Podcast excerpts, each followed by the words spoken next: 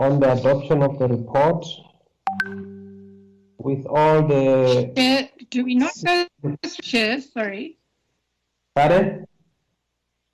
do we not go through the report page by page? That's what we've done in the past. I don't, I don't know if that's not your custom.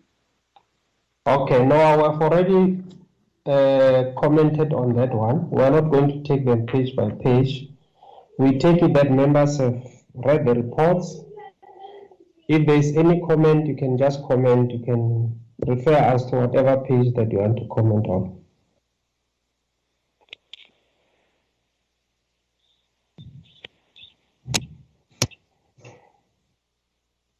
Okay, uh, can we get a recommendation by members since there are no comments on the report? The only comment we've received is from the EFF, Honorable Gates. We note that comment. Uh, in the absence of further comments, can I take it that we adopt the report?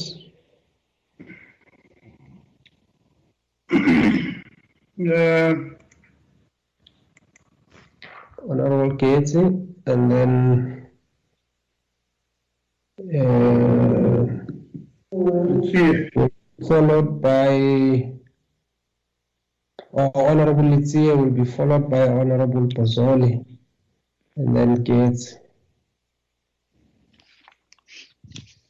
Litsia, somebody is muting my mic. I'm unmuting here. now. Thank you very much. Thank you very much. I was unmuting myself and somebody was muting me on the other side. um, I just wanted uh, Chairperson to, on the recommendations to welcome 8.4.1. uh, The stimulus relief fund uh, for SAQA uh, as proposed by the committee uh, to the minister. And uh, with that, I propose that we set, we adopt the report uh, as it is. Thank you very much. Okay, thank you very much. Um, any seconder to the recommendation for the, oh, we've got Honorable Bozzoli.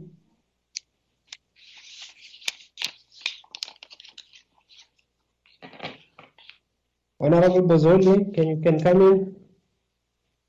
No, it's fine, Chair. Thanks, I'm covered. Okay, um, you want to come back again, Honorable Gates? Okay. we'll go Fine. to- We're fine, as long as we are going to note our rejection to the budget, we are not giving them money if they are not doing what we are Well, you have said that already. It's okay. Yeah, so we have to clarify that. Thank you so much. Okay, uh, any Chair. second that, Chair, sorry, before I, um, uh, before we say, sorry, can I just come in? Um, we are instructed by our chief whip um, to reserve our rights on the budget. We do not want this uh, report, any approval of this report to imply that's the budget. okay? So Thank the the DA reserves the right on the report. It's uh, accepted. Uh, I'm still looking for a seconder to the report. Any seconder? Or can I get any person who objects to the adoption of the report?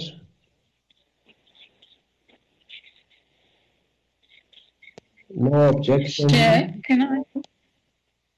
Yeah? Chair, may I make? There are some spelling and grammar mistakes in the report. What do we do about those? Okay, those ones we can then uh, make note of them and then send them to the secretariat. You can send them to Anele to make those corrections. As long as they are not material, it's okay. Uh, grammatical, yeah. Okay. Okay, Honorable Ngobo, you are seconding. Yes, and seconding Chairperson. Chairperson, although we are not entirely happy with everything in the report, but uh, the IFP does not have a, a, problem seconding the report, the, the proposal. Thank you. Thank you very much. The first report is therefore agreed to with those comments from the EFF and the and the DA. The second one on uh, science and innovation. Can I get an indication from the members? Uh, are these new hands or the hands for the previous? Uh, Honorable Lidzie? Um, thank you very much, Chairperson. No comment. Um, and uh, on the recommendations, I think we are very uh, um, uh, push for the adoption of the report. Thank you. Okay, thank you very much.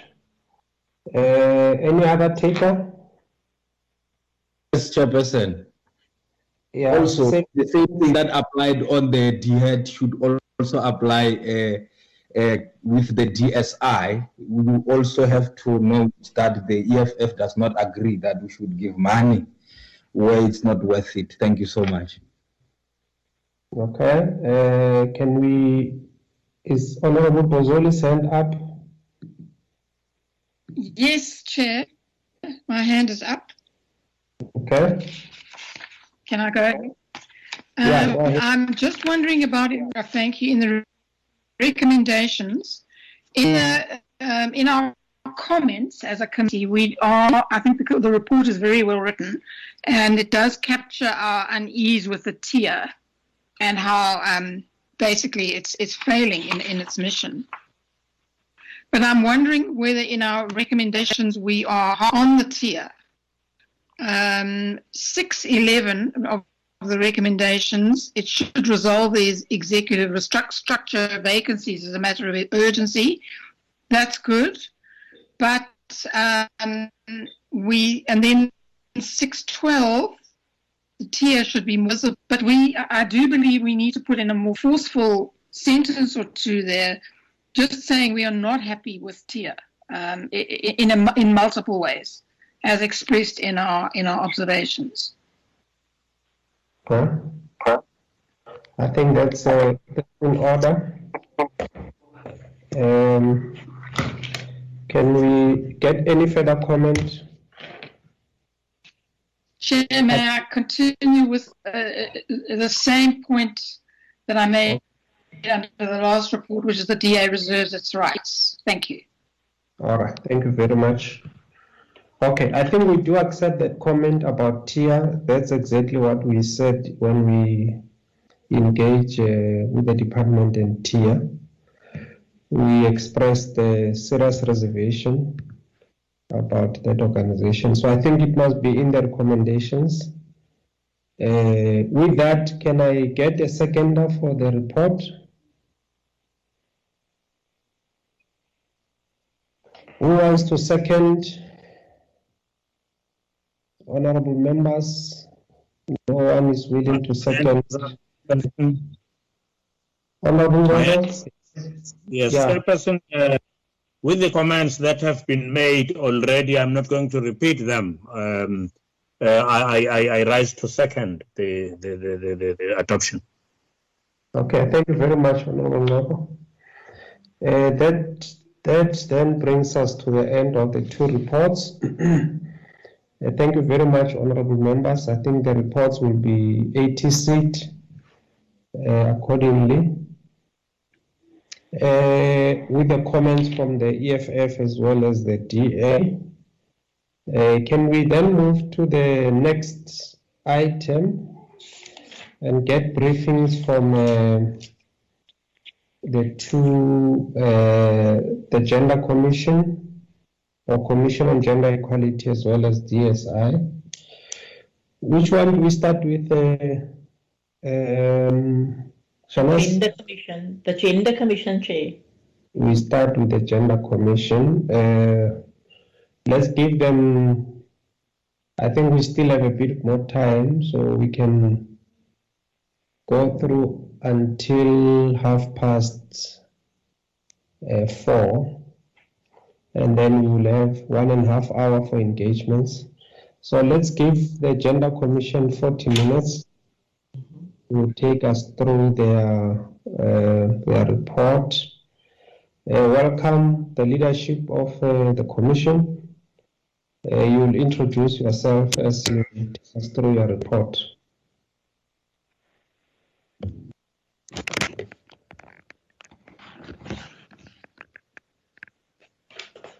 Um, good afternoon um, to you, uh, Honorable Chairperson.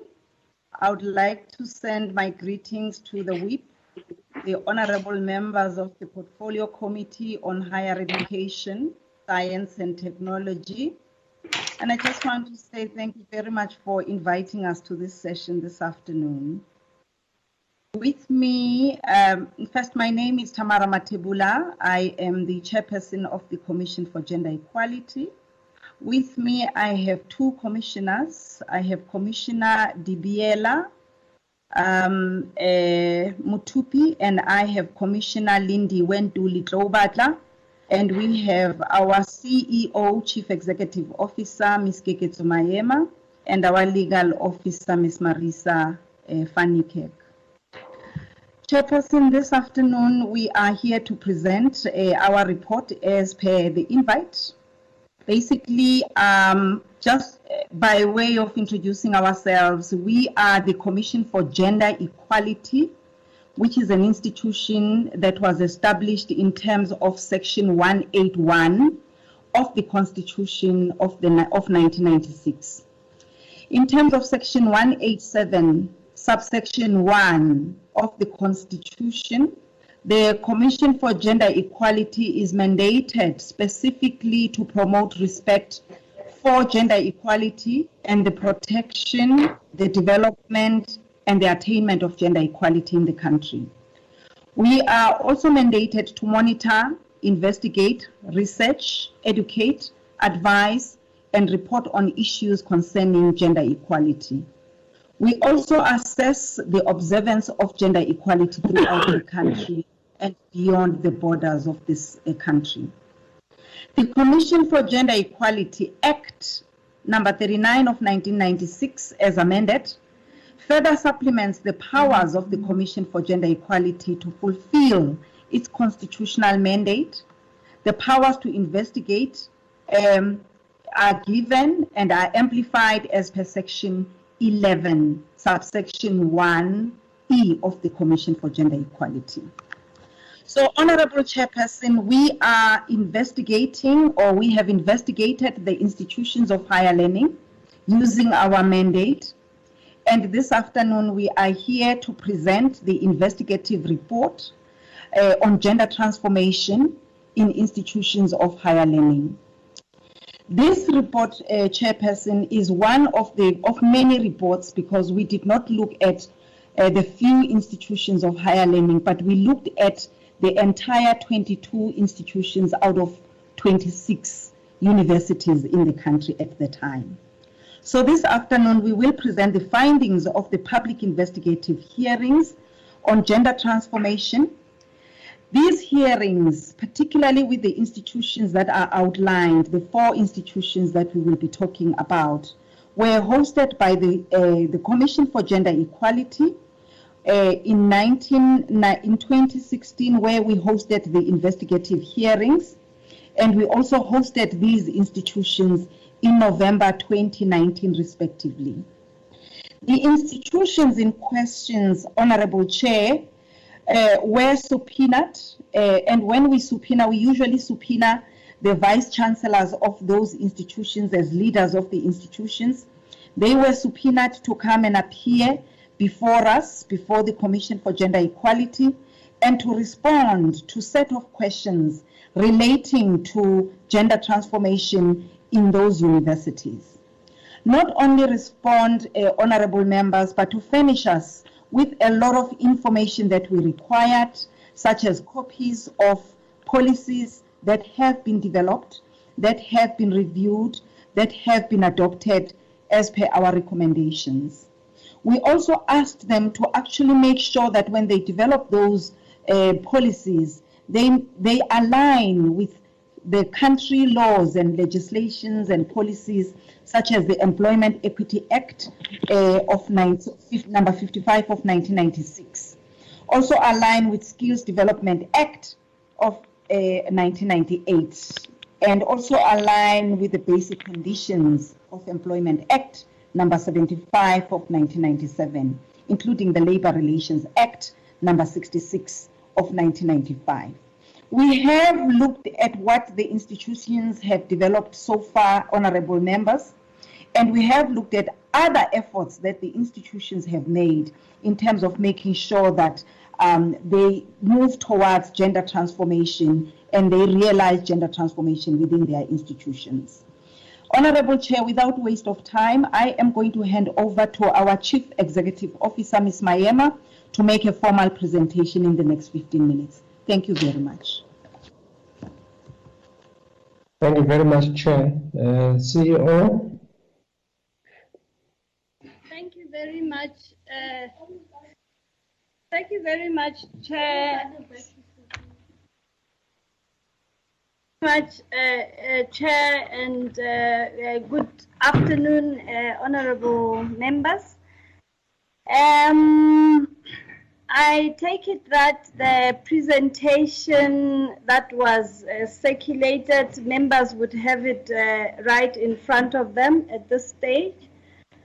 Uh, and so with regard to that presentation, I will not you know, get into the mandate. I think the presentation highlights the mandate, but I will go directly and start from uh, slide five, uh, where we are highlighting, you know, the, the, the background uh, in terms of, of, of, the process. And I do think that the chair as well has tried to highlight uh, some of the background information as far as uh, the work that we, we undertook. Um, in 2018-2019, uh, we embarked on this process of gender transformation as it has already been, been highlighted, uh, where we were looking specifically into tertiary institutions. And because of budget uh, limitations, it's always difficult for us to go uh, national all, all at once. And so we did, uh, we do uh, year on year, look into specific institutions of, of, of higher learning. Um, some of the processes that we, we, we embarked on uh, were also influenced by quite a number of things. I think uh, there had been uh, quite a number of obvious uh, media reports that were looking into quite a number of issues, whether it's gender-based violence, whether it's uh, sexual harassment, uh, but as well, uh, there has been some new things uh, that we're seeing that we're, coming up that relates to sex for max. Um, and so over and above, you know, the transformation agenda, which we look into in terms of checking how we are faring as a country on issues of gender equality and transformation generally, but uh, uh, at the back of that specific matter, there were obviously those specific issues that I have highlighted. And so we then engaged with uh, institutions as a way to try and check how they are doing and what is the kind of processes that they are following.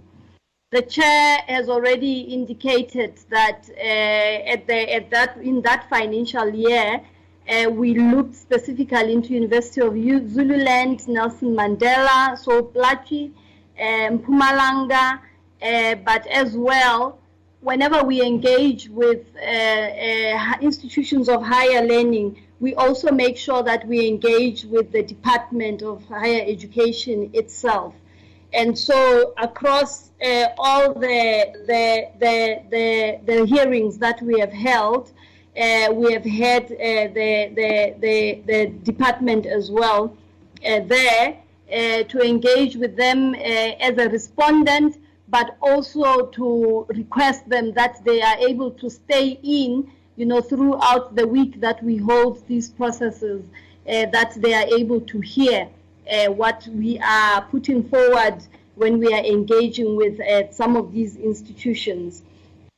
Um, and so we looked, uh, well, I'll start specifically with, with uh, uh, UniZulu in terms of of, of, of, of, the work that uh, uh, we, we undertook. The chair has already highlighted that we look into policies, we look into, you know, quite a number of, of processes, and uh, we then analyze, uh, we give them, uh, we, we do, we give them a, a questionnaire, and in that questionnaire we endeavor to try and get uh, various information running from you know, the number of uh, positions that they have in top eloquence and try and get the statistics in terms of uh, how many positions are for the breakdown, uh, female, male, uh, people with disability. We look into policies and uh, in terms of the policies,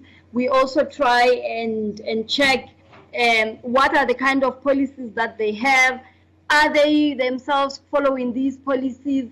Are these policies that they have uh, in any way going to assist them in ensuring that uh, we follow, um, you know, the gender transformation agenda that we have as, as, as a country and the like. So those are, you know, the specific uh, uh matters that we, we go into. Um, and because I've got a lot of universities chair, and because we had already uh, circulated this particular presentation, I may not go, you know, slide by slide where there are numbers there that members are, are welcome, you know, to, to have looked in terms of how much uh, of personnel was there uh, and how many uh, females when we look into breakdown, uh, females versus uh, males where are the majority of females concentrated? I think in this, uh, it's very clear that, uh, and in a lot of institutions, uh, uh quite frankly, we do see a situation where uh, the concentration of our female uh, employees are always right at, at the bottom, at administrative kind of level positions and the like. So um, I won't get into you know those particular numbers. The numbers are there from. You can I interject a little bit? Um, can we request that you share your slides with us so that we, as you go slide by slide, then we're able to follow. Are you able to do that? Uh, I'm going to try. I thought, Anel, Anel, are you going to give me the, the screen or, my, or should I send it to you so that, is Anel in the meeting? Yes. You, um, you, you have just... the slides, don't you have the screen on, uh, you, you have the rights to the screen, isn't it? You can click share on the screen and, uh, and also share the presentation.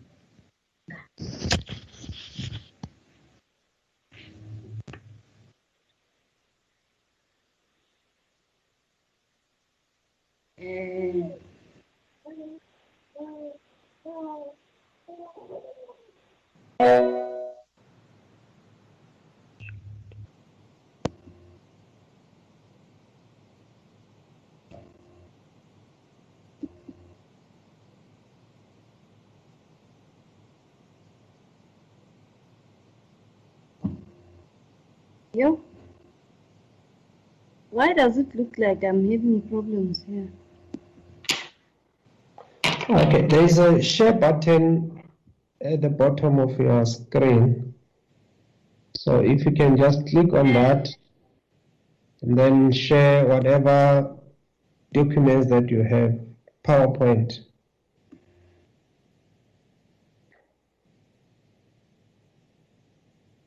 That's the thing. I can't, I'm not locating my, let me just check. I'm okay, not locating my, my share button.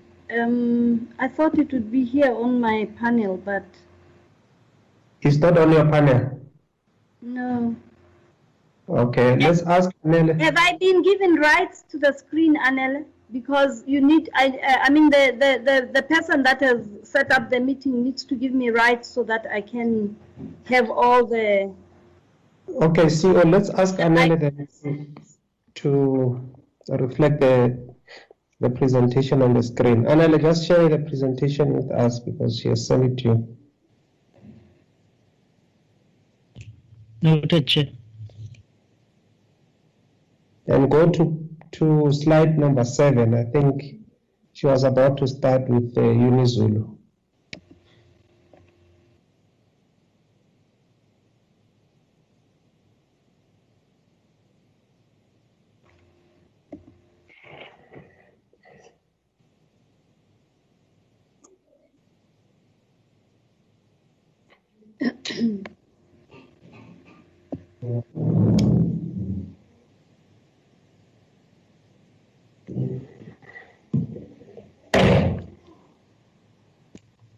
Are you able to see, Chair? Yeah, have you selected the presentation? It does not come in. We can see your screen, but We lots of see documents. Yeah, it's a, So just go to the presentation, Anele.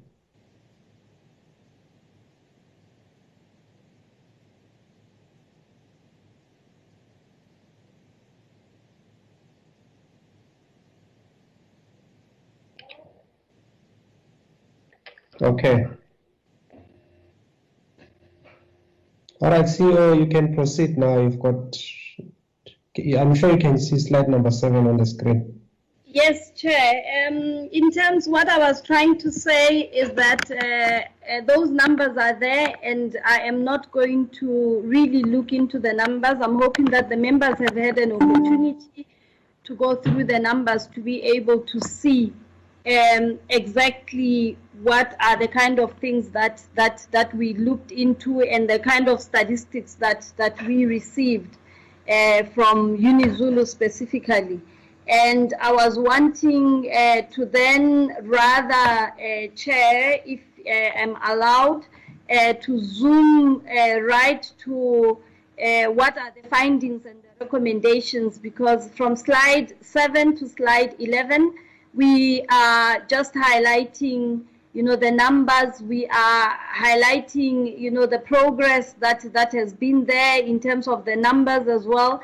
And uh, we are also highlighting what we felt were the challenges you know as far as whether there was commitment and and and the likes. We had issues around you know uh, concerns in terms of interpretation for deaf deaf students and and the like uh, so I have, I'm just going to, if I'm allowed, Chair, to just zoom into the area that, you know, highlights uh, some of the issues uh, that we had uh, with uh, Unizulu, uh, taking into account, you know, some of the statistics in those preceding slides, Chair. Um, when we look at, at, at Unizulu, we found that they did not have, you know, clear uh, mechanisms uh, to drive uh, gender transformation. Uh, and especially when you look at the top eloquence of, of, of, of, of, leadership uh, at, the, at the institution. Um, and uh, we do know that, you know, in some instances there seems to be, at least we have a, a transformation manager uh, that is there.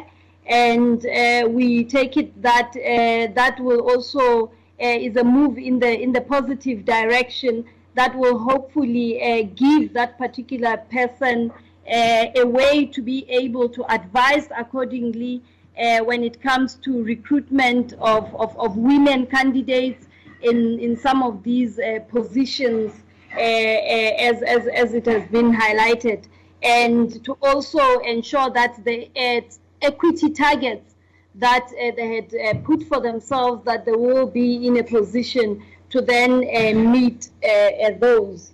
Um, we also recommended because as I indicated we had issues that were highlighted that spoke to the issue of, of, of sign language uh, we then engaged uh, uh, from our reports to say perhaps UniZulu should look into appointing uh, some sort of sign language practitioner uh, with immediate effect so that they are able to assist the deaf uh, uh students uh, with interpretation uh, during lectures.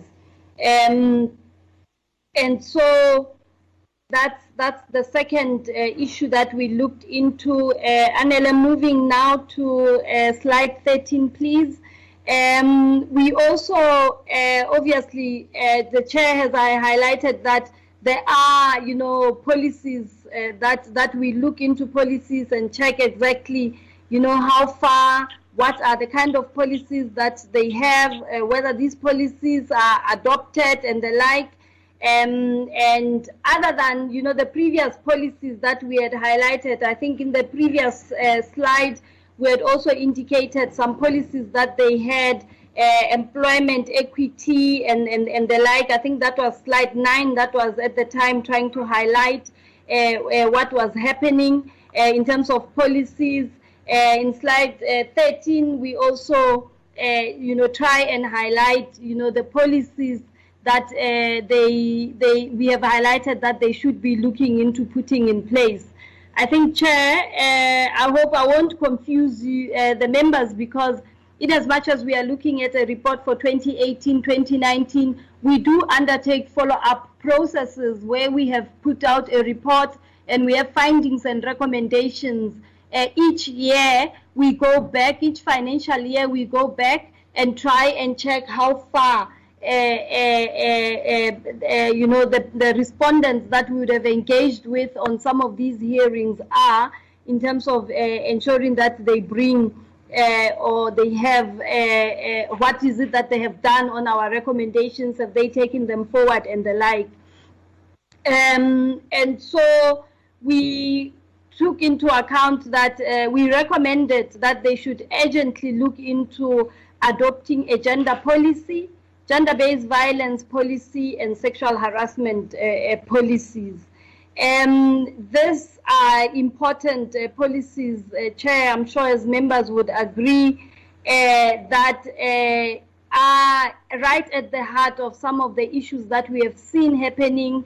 Gender-based violence has been rife in our society, but even more so, we have seen, you know, some of the issues that were happening in, in our universities.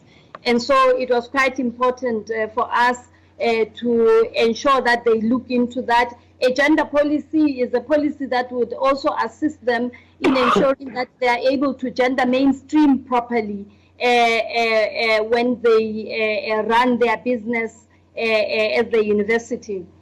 we also recommended that um, they should look into putting gender transformation as one of the key performance indicators in, in the in the in, in the contracts of, of senior managers and and and as well as uh, the, the the gender transformation um, uh, officer. And we were doing this uh, because we do uh, find that a lot of times when you engage with executives on issues around gender transformation you just get a one liner that just says, we can't find women. Um, and so uh, we don't think that, that, that, that is proper.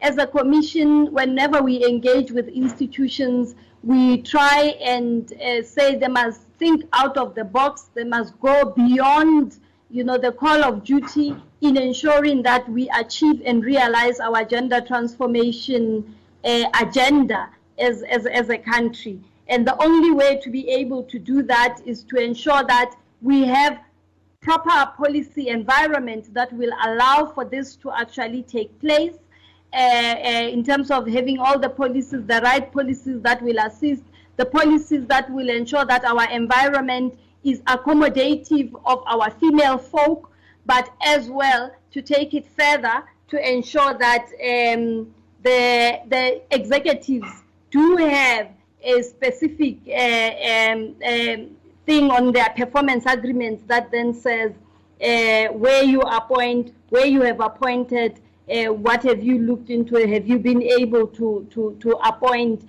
Because a lot of times people just have these plans. The plans are there. You may find that we want to reach so many people, but there isn't anything else that actually is put in place to support and ensure that those particular plans actually uh, take place and we are able to reach the kind of targets that we would have uh, uh, put for ourselves on some of these uh, processes.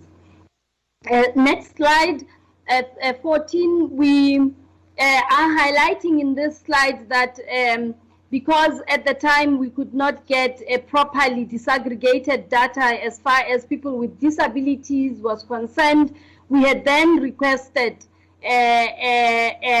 them to ensure that they, they are able to make effective use of the recruitment policy to include persons with disabilities in their workforce. Uh, employment equity is a, is, a, is a legislation that all of us um, are supposed to adhere to. And I think a lot of institutions uh, uh, really uh, suffer when it comes to issues around uh, uh, including uh, persons with disabilities in our workforce. There are percentages that the country has put forward that all of us are supposed to adhere to. And it's one of the challenges that we highlighted.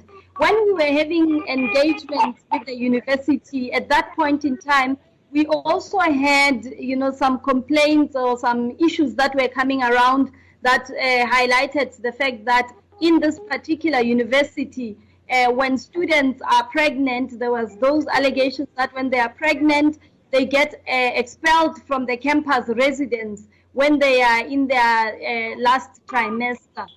Um, and so we, we then also indicated to them that this is what we, we you know, has come to our attention and uh, we will be investigating that as, as, as the commission in order to to check in terms of uh, what has happened, whether there's veracity to those allegations uh, and, and the like. So that's what we we had uh, uh highlighted.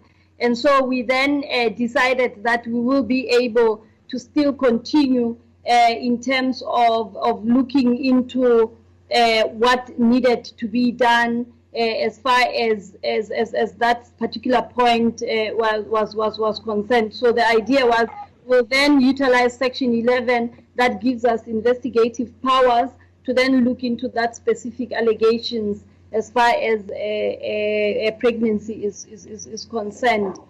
Uh, uh, there's there's a report chair that that we have highlighted so i'm not really going to get uh, uh too deep into into some of these things um, the next uh, uh, slide, we were looking at uh, Nelson Mandela, and, and similarly to what we saw in UniZulu, we still looked into uh, quite a number of, of, of, processes taking into account issues around gender transformation, uh, uh, rape, rape culture and sexual assault and, and, and, and the like.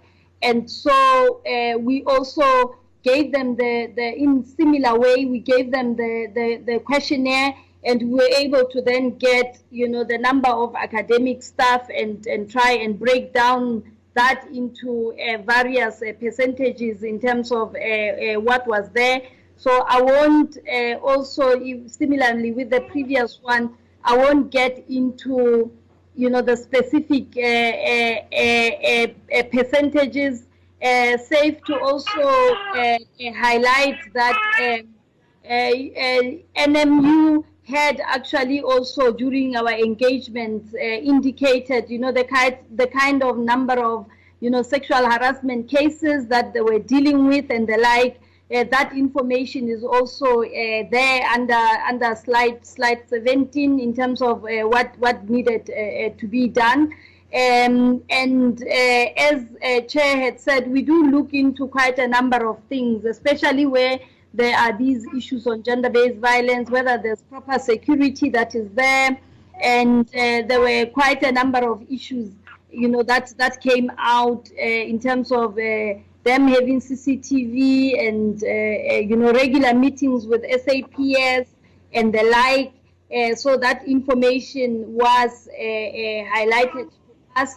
Quickly, if I can just highlight that um, we as the Commission observed that uh, there was progression in respect of gender representation in terms of uh, uh, gender, uh, sorry, academic staff. If you look uh, at where they were in 2005 and at the point when we were engaging with them, there was that move to 51%. Uh, top senior management uh, positions, they do favor women and, and men, you know, dominate um, men dominate in the other, you know, professional qualified uh, bands uh, of management, uh, mid-management, and also unskilled. Um, so we also observed that um, NMU falls short in respect of a, a, gender, you know, parity of staff members in the faculties of science, uh, uh, engineering, and, and, and the like. And in respect of uh, this professionally qualified bands, uh, we highlighted that they may just need to, to see, you know, what they need to do. We raise a red flag there to say that uh, more women, you know, should also be uh, used to populate these other bands, these other professional bands, uh, uh, especially looking at what we are trying to do as an institution when it comes to uh, engineering faculties, the science faculties and the like, uh, uh, having you know gender issues there and, and not having a, a, a requisite number. even with student, we know students, we know that we have a, a similar issue. We also noted that uh, people with disabilities uh, were also uh, underrepresented. looking into obviously the, the percentages uh, that uh, the, the, the, the, country has put uh, in place. Um, and so the idea was that the, we, even though we recognize that they had sort of absorbed at the time uh, an excess of, of 900, uh, you know, previously outsourced workers, uh, which then obviously had to skew their, their, their, their statistics uh, when you look at before uh, that particular policy of getting people taking absorbing the outsourced uh, uh, uh staff members they still had you know quite a, a, a, a reputable number uh, of of of, of people with disabilities looking at it from from the perspective of the targets that we have as a country but however, because they had just put in place those particular strategies, uh, then the, those particular numbers uh, were thrown out. And so we then uh, did make that particular observation to say now that uh, the outsourced uh, uh, has now increased the numbers and now their percentages are falling short, they need to then come up with further strategies to ensure that they are able to reach uh, the targets as have been put uh, in the country. We also commended them uh, on their integrated policy framework, which actually incorporated gender transformation uh, as far as the objectives of, of, of, that policy was concerned.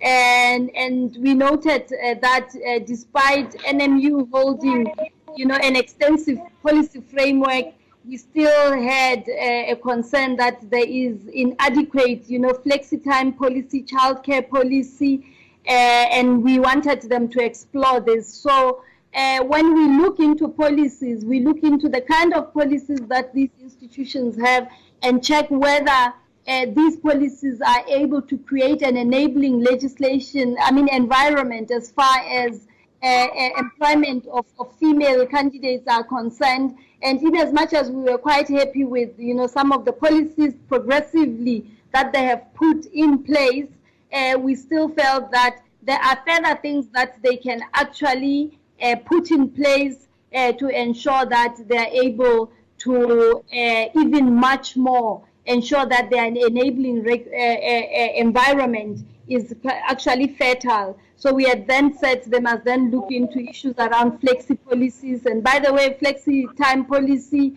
uh, goes uh, for both genders um, and, and, and the like, childcare facilities, uh, uh, uh so that uh, people can be able to do their work without, you know, thinking I have to go that way and leave the child there and whatever. So it is some of the things that we then engage with them, with a lot of institutions when we do gender transformation, just to say that will create a much more fertile and enabling legislation, I mean environment uh, to ensure that uh, we get uh, women. We also found that their policies were not um, reviewed uh, uh, uh, biannually and so we recommended that uh, they must, you know, commit to have their policies reviewed um, uh, so that uh, we also take into account, you know, there are changes that, that happen in our legal uh, framework. There are new ways of doing things. It's always an important thing uh, to ensure that we have uh, institutions, all institutions, look into their policies every now and again and review and update them uh, accordingly. Um, to see. Oh. Um, I'm just worried about time. Uh, yes, Chair. I will, um, can you can you please just wrap up in the next 10 minutes? I think the 40 minutes allocated is almost like uh, uh, done. So if you can wrap up in the next 30 minutes at, uh, let's see, what time is it now? Uh, at five minutes past four, then you can uh, conclude. Okay. Thanks, Chair. I think, Chair, um, uh, thank you for that. Um, when you look really into uh, Sol Plaatje as well, um, we do find the issues of underrepresentation as far as top management and the like is, is, is concerned. Uh, we we really uh, at Sol Plaatje saw uh, quite a, a huge uh, number or, or, percentage of male domination in some of the the manage, top management positions. I think we have put there 90 uh, uh, to to 10 percent. And so that was the, the biggest issue uh, that, that we also had that we uh, uh, needed to, to engage with. Um, people with disabilities as well was one issue that we had raised uh, that we found that there was absolutely uh, uh, no one within the employ that had that was within that categorization um, and uh, we also, in the same way that we picked up issues around the deaf and the visually impaired students, we found that uh, there may be a level of discrimination there uh, when you know the institution does not make provision, uh, proper provision for impaired uh, uh, students. Um, we also found that uh, they, there are some policies that they don't have, which policies we thought are important. Uh, policies on gender, uh, HIV and AIDS, succession, career pathing, staff retention, and, and the like. Those are some of the policies that uh, we, had, we had found that they didn't uh, uh, have. And some of the policies do not even refer to, you know, provisions of you know, some of the protocols that we are we are following, which if they do may just also assist them in ensuring that they are able to reach, you know, some of the targets and improve on some of the elements uh, that that we have highlighted. Um, we recommended that they allocate a budget to support gender transformation and come up with some programs and some initiatives uh, that will ensure that women are developed and so accelerate their promotion, uh, looking into the fact that we're looking at 90% as opposed to 10% of, of, of, women in some of these positions. Um, we observed that they didn't have a sexual harassment policy uh, that was applicable to students, and uh, we recommended that they develop one um, and also extend the scope of application uh, or rather even look into extending the scope of application of the one that they had that was looking into staff members uh, uh, only.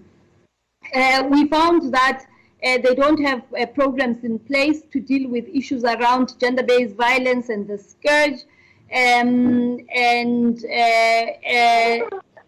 and and and we they that programs in place to support victims of gender-based violence, but as well uh, they which will then discourage the possibility of withdrawal of cases and the like. Um, and so uh, those are some of the issues. When it comes to uh, University of Mpumalanga, um, we also, you know, observed um, that um, they had appointed uh, an executive director who forms part of management, who was also a, tra- a gender transformation manager. Um, and uh, we were, you know, quite happy because a lot of times you see some of these uh, gender transformation managers being at a, at a lower level. Uh, we recommended the implementation of an employment equity plan uh, to ensure that they are able to transform uh, uh, properly. Um, and so the, we also indicated that they must institute strict measures uh, such as dialogues, workshops, and campaigns and the like to sensitize the community on some of the policies that they have, like your sexual harassment and, and, and, and the like. Uh, we had highlighted uh, a, a, lot of, of things, and we have also given them a sense of what are the kind of policies that they should be uh, uh looking into. Um, as far as the the uh, is, is, is concerned as well, like I said, we do engage uh, with them and and look into some of the things that we think they should be doing for the department itself but as well in terms of uh, you know support that they give to institutions of, of, of, of higher learning.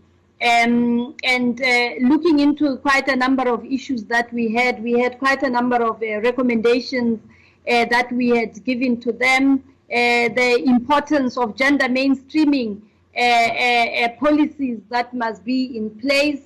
and if uh, DHET leads by example, and has some of these policies, we have no doubt that even some of the institutions of higher learning uh, will be in a position to then uh, uh follow suit. So uh, I, I, won't read through, Chair, uh, due to time constraints, as, as was highlighted. the, the recommendations are there, they are very clear. Uh, that we made to DHET, and we will uh, be uh, happy to, to take questions. Um, I think the biggest thing that we also wanted DHET to do is the to deal with the issue of the scourge of gender-based violence in terms of you know finding ways to ensure that uh, there are policies that are there uh, uh, within institutions of higher learning that will look into into into some of these processes. And we are aware that at some point. Um, the the higher education HIV and AIDS had you know some process where they had uh, then put in a draft a policy that was supposed to guide institutions of higher learning in terms of what to deal and how to deal with issues around gender-based violence and the like. Uh, however, uh, from where we're sitting, we still are not sure exactly you know how far that process was. We were invited uh, when when the draft was being engaged at some point, uh, but we think that it's something that still needs to be looked uh, closely into in ensuring that uh, uh, that policy is is adopted and it's able to guide. Uh, a lot of institutions, we see people doing different things, and depending on whether you have a good relationship with SAPS and the like, uh, so uh, that's why we thought it would be important that at DHET level, uh, there is the policy that uh, is put in place to as a guideline in terms of what institutions of higher learning uh, should be doing. Um, in conclusion, Chair, we have noted that transformation within tertiary institutions is really taking place at a, at a slow pace uh, with women and people with disabilities still being uh, underrepresented in a, a, number of levels, whether it's top senior and in some instances uh, uh academic positions. Um, and the measures that are put in place by institutions of higher learning uh, have not necessarily progressively increased uh, women and people with disabilities in some of these positions.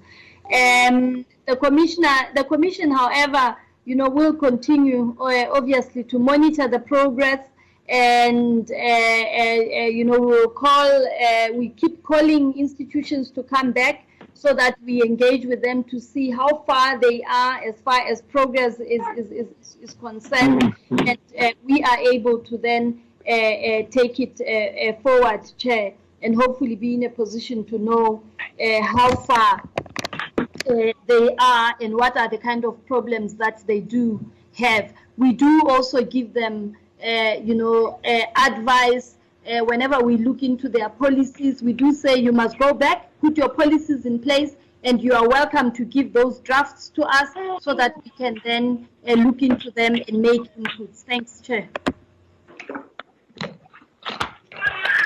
Thank you very much, uh, CEO. Uh, Maema, uh, thank you for the presentation. I see their hands from two members. I don't know whether they are indicating their intention to engage with the report as soon as we are done or they want to comment now because we are still left with one one presentation on BioVac. Can I check from Honorable Bozzoli? Why is your hand up? Yeah, to engage with the report but I'm happy to wait stage. Okay. All right. Let's wait for uh, for the next presentation, and then we can engage. Uh, there's somebody's mic who somebody has got his mic on. Uh, please let's just mute the mic.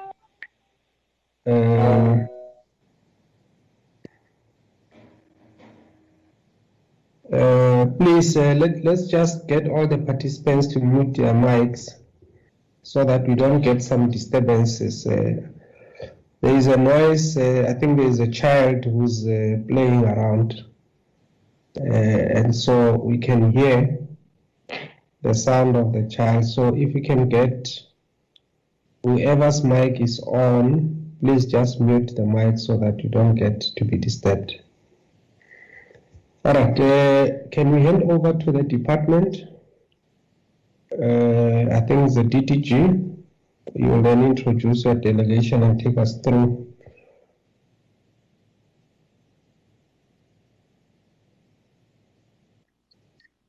Uh, th thank you so much, uh, Chair and honorable members.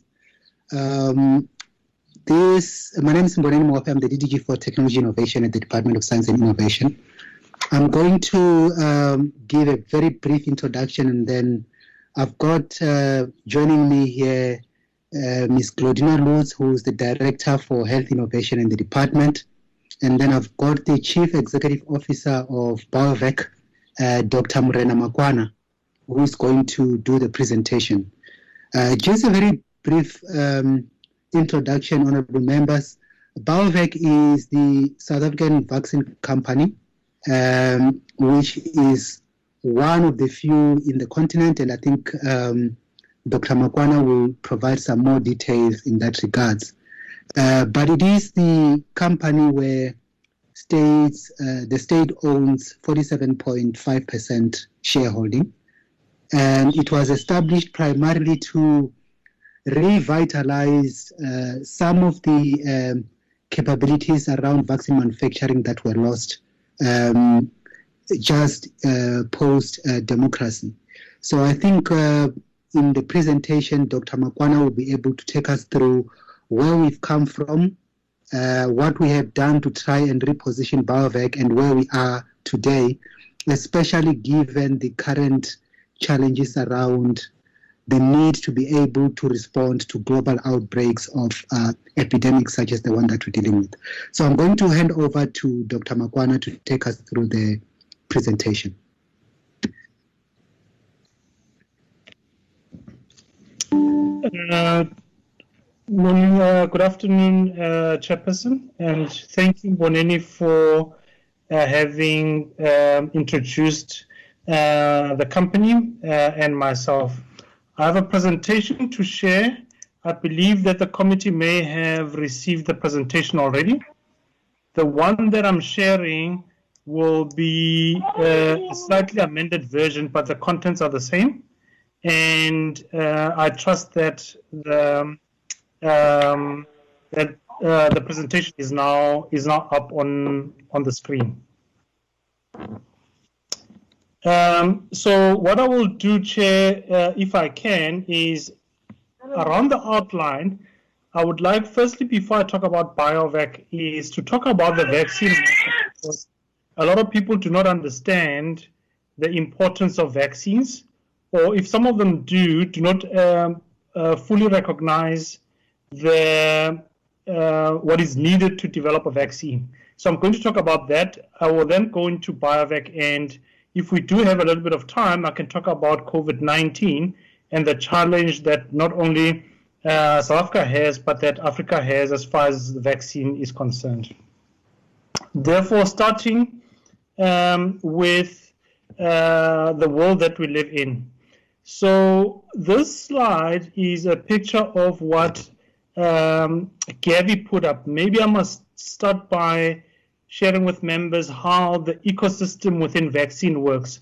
So many of you know about immunization, and vaccines are mainly there to prevent diseases and uh, not as a treatment option, but to, um, uh, um, as a form of prevention uh, of diseases.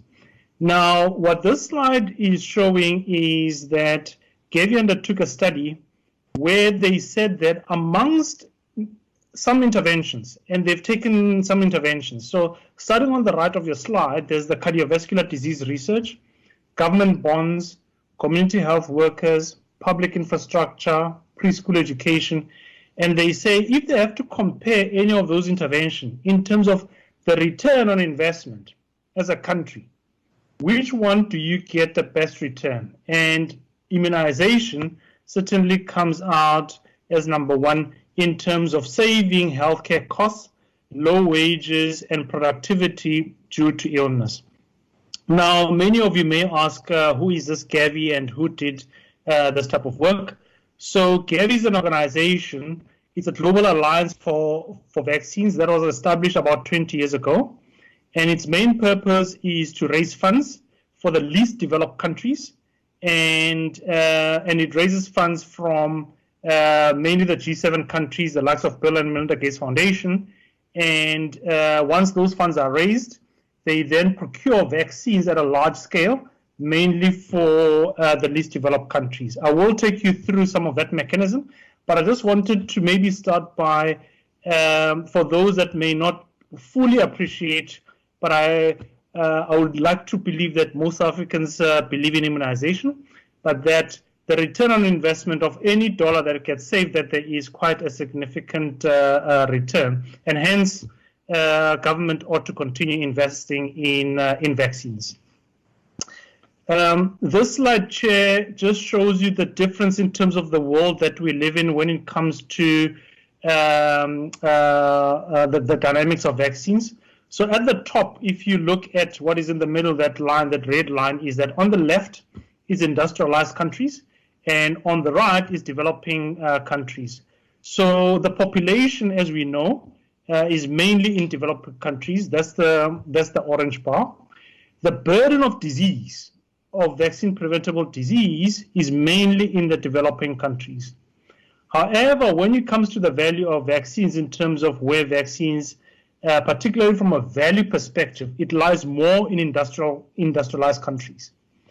So why is this important, uh, Chair? This is quite important because as I take you through the story of BioVac and what's happening on the continent as far as vaccine manufacture, many of you may wonder why do we not have vaccine manufacturing capability if Africa is a place that needs the vaccines more. So yes, we have the burden of, uh, of disease and we have the, the high level of population. However, the procurement mechanism and how the value lies is more skewed towards industrialized countries. Hence, the manufacturing is mainly even um, a position there. But let's talk about manufacture.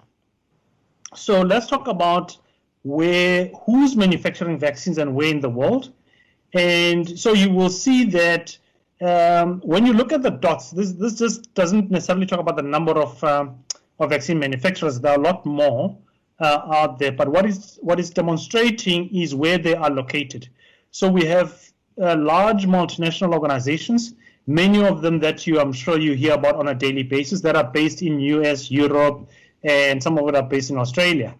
Um, and yet you have the developing world manufacturers, many of which, if you just look at where a lot of those green dots um, are focused, are mainly in Asia. India is a large manufacturer, China is a large manufacturer, and we have Indonesia and others that are manufacturing vaccines. And we have some also that are in Latin America, Brazil, Argentina, and others.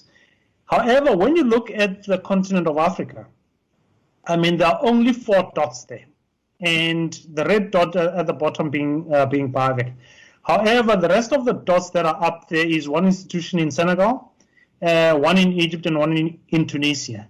And their capacity is extremely limited, and a lot of what they do is either for domestic use and a lot of them don't have international uh, reach, uh, maybe with ex- uh, with exception uh, of Senegal, but they are, they have very limited uh, manufacturing capability. So, so what I'm trying to to to demonstrate is that vaccines are most needed on the continent of Africa. However, um, the the manufacturing capability does not exist, and this essentially, uh, Chair, goes to um, what uh, um, what Mr. Mmboneni Muofhe started off with in that, uh, you know, this is essentially what gave birth to the likes of BioVac when government had the vision uh, in the late 90s to say South Africa should surely plug uh, a gap of some sort. Just expanding further about the procurement mechanism. So I've, I think I've outlined uh, how um, um, uh, vaccines are procured. So what this picture is showing is that most of the African continent is dependent on donors for vaccines. So if you look at the top, so a lot of the value of what's going into these countries that are shaded in either dark blue or light blue. So one and, one and a half billion dollars um, is essentially being procured for these countries. 2.35 billion doses are actually going into these countries and um, and 2,600 shipments. So there's quite a lot of vaccines that are going through there. Now that is what the likes of Gavi are procuring for those countries. Now you will see where does South Africa fit into this picture. South Africa is shaded in white, and it's shaded in white because it's purchasing vaccines out of its own pocket, just like many other middle-income countries are, or like other uh, well-developed countries. And there's a criteria that WHO and others use about the economic status of a country. They use a GNI uh, per capita, and if you're above a particular uh, number, uh, then you're not eligible for donor for uh, for donor funding. So, so, so what does this mean, uh, Chair, and in terms of vaccine manufacture? Essentially, it says that the African continent is in need of vaccines.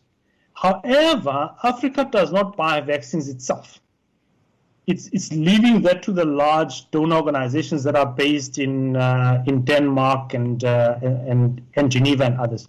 And so the pool procurement that happens there, that's how the rest of the continent gets supplied. Therefore, it's extremely difficult for many countries to establish their own vaccine manufacturing capability because even their own countries are not buying uh, regionally. You know, their own treasury does not allocate uh, money for uh, uh, for local procurement of vaccines. So these are some of the challenges as we go through that um, we have to face in terms of how to not only supply the domestic market, but to also be able to have international reach. So I thought that maybe with these few slides that I should just paint the picture before I go into BioVac.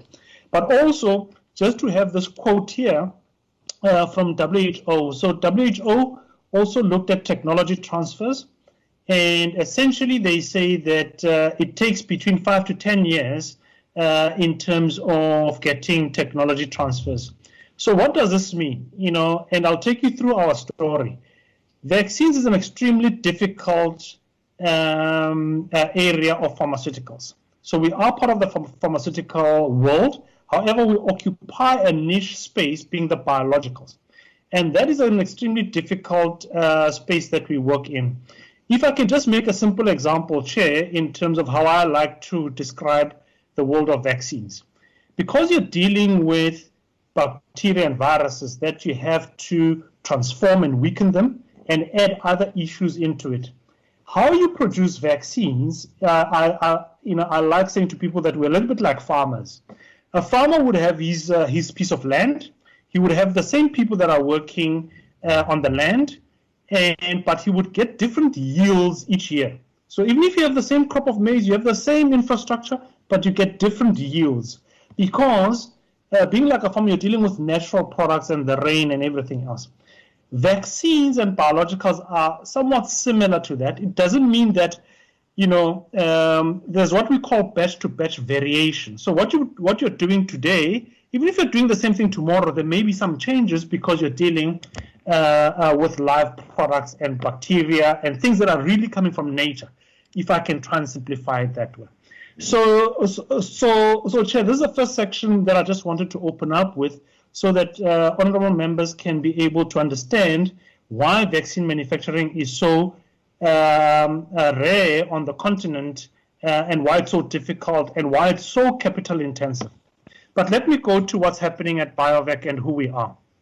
So this slide, um, um, Chair, it gives you a little bit of history in that um, South Africa actually used to have vaccine manufacturing capability that was established in the 50s and the 30s uh, and the 60s.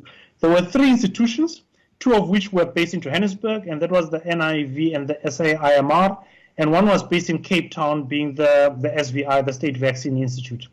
You will see when they are established, and you will see that they used to produce some of the vaccines, uh, some of which are, are still needed. Now, I must make a disclaimer that these vaccines were produced using very old technology. So it wasn't the modern technology, but they worked for the time that they needed to. The production ceased between 1995, 2000, and 2001. And this was before my time, uh, Chair, but essentially from the mid 80s, uh, with the sanctions and when apartheid was starting to, uh, to you know, when you started to see the uh, the light of its cessation. Obviously, the economy was in a bad shape, and at the time, um, the government uh, of the time didn't invest in the likes of vaccine manufacturing capability. So, over a course of about 10 to 15 years, these institutions uh, essentially came to, to a standstill. And at that time, the biotechnology world was going in a different direction. It was booming and it was going up. However, at that time, the state before 1994 was not investing in vaccine manufacturing capability. Uh, Post 1994, again, it was a, a, a, a before uh, BioVac's time, there was a review that was done uh, between 1994 and 1999 about what needed to happen. And essentially, a decision was made to revive vaccine manufacture, but in a manner that would not repeat the, um, uh, the previous mistake of uh, of state-owned and having other uh, uh, issues impacting on it. And a PPP was then formed. There were bids that that were ran, and just to fast track um, is that that culminated into a public-private partnership that started in 2003 where uh, the where the state still retains a significant shareholding, as per what um, Mr. Muofhe described when he started, and um, and the BioVac consortium, also led by management, um, uh, has an equity stake. And essentially, our mandate is to establish vaccine manufacturing and ensure that there's a supply, um, uh, there's the smooth supply of vaccines throughout the country. The formal PPP comes to an end uh, uh, this month, in actual fact, and now BioVac is participating in the tenders that uh, Department of Health has taken out so the, the era of the PPP as how it was envisioned in 2003 is coming to an end. And now we're getting into a new era, being a company that has government shareholding. Um, and that's what we are getting ourselves into. Let's talk a little bit about what we are doing and, who, and what we stand for. In the middle chair of this red uh, block is that we want to be a center of excellence rooted in Africa for the development and manufacture of affordable quality vaccines for Africa and the developing world's needs. Those words were chosen carefully. Number one, we want to be a center of excellence. We are rooted in Africa, which we have already outlined why the need is there. We want to make sure that whatever vaccines that we can uh, make, that they're affordable, but they're also of quality. And we, obviously, we want to make sure that the developing world uh, also benefits from what we are going to do. And that's our vision. And around our vision is issues of establishing vaccine production capa capability, economic viability, retention of vaccine production skills, establishing R&D capability, create a platform for export, and finally enable triple BE. And this is what from the start has been guiding BioVac in how it's been going about. So this picture that I'm presenting, Chair, is what we took over. So what so, so in 2003, we took over one of those entities that was the State Vaccine Institute. The others had been transformed to what is now the National Health Laboratory Services uh, in Sandringham in Johannesburg. Uh, but the State Vaccine Institute is what we took over. And you will see that there's a picture of what it was like pre-2003 and what it has undergone and transformed. So this is how it's looking like. We are located not too far from Parliament um, and uh, in um, in in Pinelands. So we're really between the the airport uh, uh, and the city, and this is how um, our um, uh, our um, our facility has uh, been able to transform. This picture, Chair, uh, and I won't go into a lot of the technical details. I think the slides are there. What I'm trying to demonstrate with this, and maybe I can just go clockwise, starting from the left, is to say that we have quality control labs. Quality control is a very important thing. You need to test whatever comes out of the um, out of the facilities. You need to test and make sure that the vaccine works. You need to test that those uh, vaccines are sterile, that they're not going to be harmful. You need to test uh, and make sure that they work. And you also need to test the environment in which uh, the vaccines are made. So the quality control is something that's quite important and that regulatory authorities scrutinize uh, quite a lot. Cold room storage is, uh, is quite important. Vaccines are typically a cold chain product. Essentially, they need to be in the fridge between 2 and 8 degrees. Because they are biological products, you know, they need to remain in the fridge. Uh, a little bit like milk, but obviously in a little bit more sophisticated uh, infrastructure than how you would uh, put milk.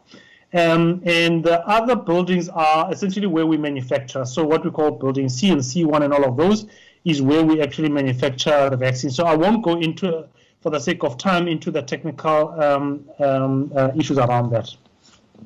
If you had to go into the facilities, uh, which uh, many of us, even myself as the CEO of the company, are not allowed to go into, because these are sterile facilities. You can see how the people gown up, and this is how our facilities look, and this is how our people work in those environments.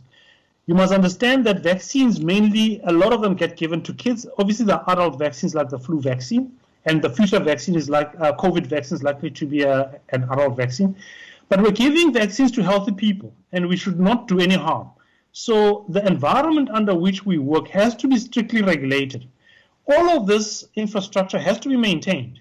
Whether you are doing one vial or whether you're doing all of this has to be maintained. This goes on to the high cost of maintaining the infrastructure and why many people dare not even come into the sector. I mean, if you look at South Africa, we have very many pharmaceutical manufacturers. However, nobody has naturally gravitated towards vaccine manufacture because it's such a very expensive um, uh, and very labor intensive and capital intensive uh, infrastructure that has to be kept up and also to some extent, uh, you know, some of people see the returns not being as lucrative as the as the traditional uh, vaccine manufacture. So, what have we done in terms of enabling vaccine manufacture? We have undergone a strategy uh, that is what we call a reverse integration strategy. And starting on my right, uh, we've been doing packaging and labeling. And the logos that you see at the bottom are some of the partners that we have. So we partner with various companies, both from the east and from the west. So we, we have partnered with a Cuban company called Heber Biotec. They were one of our, uh, our earlier partners. And hepatitis B vaccine that essentially gets given uh, to most of South African children is coming uh, from Cuba. We do some of the packaging and labeling. We have a company from Denmark called AJ Vaccines. The BCG vaccine against tuberculosis comes from that um, from that uh, uh, from that company. Uh, we have a company, uh, both BioNet and Bio Farma are giving us the measles vaccine uh, that is also being supplied. We're working also from in, in the West, we are working with uh, companies, multinationals like Sanofi and Pfizer, who have enabled technology on the latest uh, of the products that they have. So these are the, the, just not giving us the crumbs, but they're giving us call it the creme de la creme of uh, the vaccines that are that that the Department of Health is using um, in, in in what is called the expanded program on immunization. So we have a technology transfer with a French company called Sanofi, where we're going to be uh, filling some of the vials. So we have a tech transfer that we established. It took about seven years, and I'm very happy to announce, Chair, that in August we'll be commencing that technology transfer, and really you'll be seeing vials going out of BioVac uh, to the facility coming out of that. At the moment, we've been doing packaging and labeling of that of that product, but now we're going live with a sterile manufacturer. With Pfizer, I'm also happy to announce that uh, we are doing a technology transfer. That technology transfer actually has to do with formulation, what we call the blending of the vaccine. Uh, the the the uh, let me say the, the technology is a little bit more complex than just blending. Uh, so that's allowing us to go upstream because ultimately BioVac wants to go towards product development where we can own our own technologies, where we can also be able to export. So it's a gradual process, Chair, that we need to follow. And ultimately, we are also into product development. So we haven't also forgotten that we also have a mandate around product development, around bacterial vaccines, and we have an exciting vaccine called GBS that I won't have the time to take you through, but just to know that we're also investing time and effort and also seeking additional funding in terms of uh, extending uh, our own product development that we can internationalize. Um, Chair, I am I am supported by a staff complement uh, that is uh, 314 strong. Uh, we treasure our people, and I must I must be very proud of the BioVac staff. You will see on the left that not only are we 314 people, but that we have a relatively low turnover of staff. And we believe that's because our staff are really believe in what we do. They believe in immunization. They believe in sterile manufacture. They believe that we are a unique company that they would want to work for because they don't have other opportunities elsewhere to do. You know, anybody that wants to work in this space has to go to Europe or elsewhere. So we, we believe that we can uh, uh, attract the skills and retain them and doing it in a manner that is transformative. A lot of what happens is that people are saying this biotech sector, we can't find the skills, we can't do all of that. However, I think we can certainly prove that it can be done. You can be a transformed, highly skilled uh, company.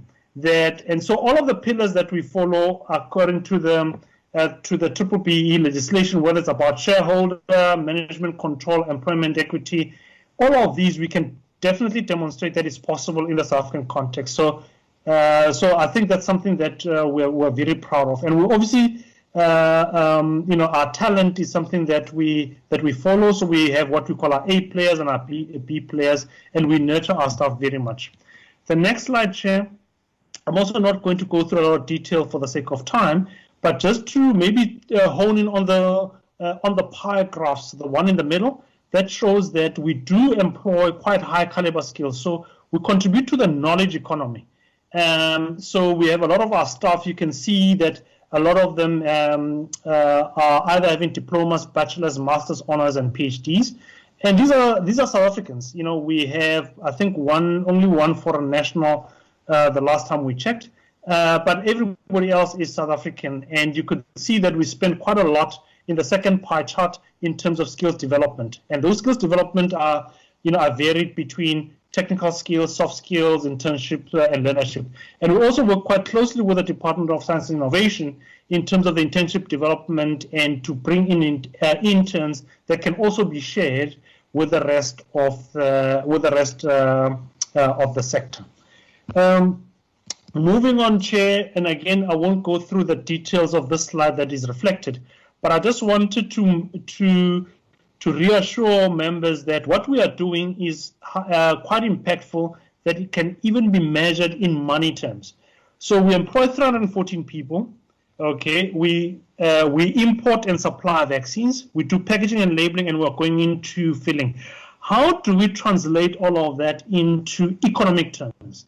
So um, we did a study that demonstrates that of the 1.7 billion rand that the state spends on on children's vaccine, that because of BioVac's existence and essentially the people that we employ, the engineering services, and the surrounding ecosystem that we have, that BioVac contributes 650 million uh, to the South African economy. This is even before taxes uh, are included. So it's a positive impact. So the net in, um, uh, amount is actually about one, uh, 1.1 billion rather than uh, the gross amount of 1.7 billion. So I'm hoping that, and I'm hoping that I'm talking to the converted here, that the efforts that are there in terms of bringing up biotech sector can be demonstrated uh, to work. We still have a very long uh, road to walk uh, and a very long path, uh, but we have something that at least South Africans can be proud of. It just needs to be nurtured, it needs to be supported, and it needs to go further.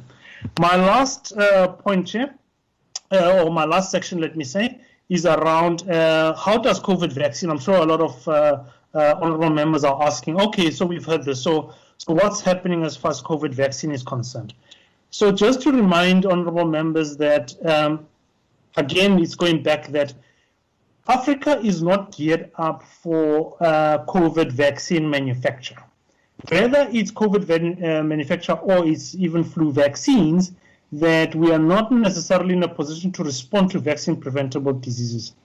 And I think this is why we continuously seek support not only of the Department of Science and Innovation, but of the Department of Health, of Treasury, of DIRCO, or all government stakeholders to say, can we grow this sector in a manner that can plug the gap, not only for South Africa, but for Africa? We want to build the little that we have in order to plug this gap. So at the moment, we are not ready for COVID vaccine, which is why a lot of the headlines that you will hear, I'm sure you've heard many companies and many uh, um, uh, uh, announcements around the U.S. has made many announcements as a as a government. They're putting billions into supporting the vaccine manufacturers that are mainly in the U.S. The Pfizer's of the world, the J and J's of the world. You will hear about that. I'm sure in Europe you'll hear about what the UK government is doing in supporting uh, the likes of AstraZeneca, GSK, Sanofi in France, and all of that. The Japanese government is also doing that. And that's because they already have some existing infrastructure, and that's large infrastructure. Okay. And I think COVID is reminding us that we should be looking towards the future so that we can respond to the next pandemic. COVID is here now, and we will live with it now. However, these pandemics are not going away, and Africa cannot be left behind. Uh, and we, and, unless we start now, in 2030 or 2040, uh, we will still be talking about the same thing. And our successors are going to be pointing fingers at us and say, but you should have learned from COVID. What, what did you do knowing that? So what we are doing as BioVac is that we have limited infrastructure and we cannot do everything. Now, the technology platforms are quite varied when it comes to vaccine manufacture. And what we did, and uh, together with, um, uh, with, a, with a DSI, we said that if a vaccine was to come out of the manufacturers that are developing it, where can BioVac play a meaningful role? So we cannot develop a COVID vaccine. We are too small and it's a viral-based vaccine. We are we are mainly on the bacterial side of um, that's what we've at the moment been able to develop. But if a vaccine was to come, where would it come from? So I won't go into the details, but just to just to show members where uh, what we have done is that we've looked at the vaccine platform, and that is what is the column on the um, uh, on the left. You know, there's some RNA-based vaccines, DNA. That is what is on the left. And then we looked at developers and say, who's developing these vaccines? And that if BioVac, and then we've tried to match what the developers are doing and where BioVac's infrastructure can fit in. So you will see that others, uh, let's say the blocks that are in red, uh, the biosafety levels that are required, uh, BioVac does not have that infrastructure. However, on some, we can certainly play a role, whether it's on the formulation of or finishing side. And uh, the, the DSI has been quite active and working with uh, um, uh, with DIRCO and others in sending feelers out, and we as BioVac are also trying to do to those that are developing a COVID vaccine, raising our hand and say, BioVac is here, South Africa is here, can we work together?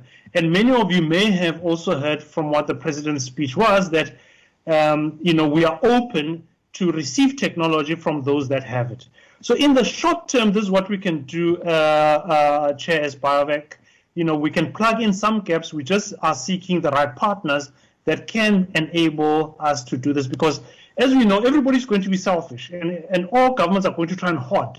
So how are we going to be able to open up? And we need to find innovative mechanisms and we need to use the lever of government to be able to have the bilateral discussions for us to be open up so that BioVac also plays its role not only for uh, South Africans but also for um, uh, also for Africans. Uh, I'm coming towards the end of my slide, uh, Chair. Uh, I mean, from my presentation, and again, I won't go into the uh, through the details of this one. However, in the short term, and those are just in words, we can probably plug in a gap of about 10 million vials, and depending on on what we can put into those vials, and that can essentially translate to about 20 to 30 million doses that we can produce for South Africans. Or if we can export, that would be fantastic. However, we also need to look towards the future. Uh, a lot of companies that we've engaged with are saying, BioVac, yes, you need some biosafety levels. What can we do? And we need to start thinking about the future, that what's going to happen in three to five years' time. And we need to build bigger capacity that would get into the 50 and 100 million dose for the next pandemic or even for routine vaccines. That needs additional funding, but that also needs um, uh, a lot of support. And with that, we can easily create an additional 500 jobs that would essentially be science related. So we can essentially uh, uh, double the capacity that we've already uh, uh have had. So in summary, uh, Chair, um, you know, we're on the packaging and labeling and distribution. We've been doing that for a while and we are fine. Formulation and filling, we do have some uh, capacity. It may be limited for larger quantities, but we do have that. API stands for active pharmaceutical uh, manufacture. Uh, we do have some limited ones, but that's an area that even the DSR has been prodding us to say, BioVac, how about we go to uh, API manufacture? So it's something that we are looking at. And we really need to start looking at large scale manufacture. You know, we'll, I mean, uh, and we've done some high level costing. It's going to be way over a billion rand. I mean, a, it requires quite a lot of effort and money in terms of getting to the scale that other countries would have. But um, in that, we cannot do it alone. So, you know, BioVac will obviously do its part. We need technology transfer partners, and that's what we've put there in yellow. Uh, and we need an enabling environment, and I think this is where government can help in terms of making sure that the procurement framework is important. We need to be supported by the likes of Department of Health in terms of enabling and making sure that local procurement continues. If we cannot supply locally, uh, then you know we could just as well shut shop. So we need to make sure that other government departments that are procuring vaccines, like the Department of Health, continuously support local procurement. Development finance institutions, we're already working with the likes of IDC that need to support us, especially if we want to expand. The regulatory environment uh, is also quite important.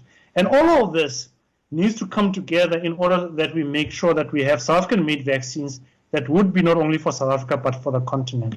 So with that, Chair, that is just a short introduction into who BioVac is. Uh, this is a picture that shows you where we are located. So our facilities are just located, um, uh, and I'm not sure if members can be able to see my cursor, but my uh, our facilities are located there, and limited facilities, humble facilities, and we hope that they can grow uh, in future. So yeah, maybe I can uh, then take questions. And Mmboneni, I'm hoping, um, I mean, you guys are, are quite in close with BioVac. Maybe there may be additional elements that I haven't covered uh, that maybe need to be covered. Thank you. Okay, thanks. Okay, thanks. Uh, just, uh, just uh, probably in terms, probably in terms of, of things that you, you said, you said um, um, that the department sees its jewel of the country, and we're hoping that in terms of the future, that will continue to build towards that. Um, there, there are aspects that perhaps you know will come up as we deal with the question.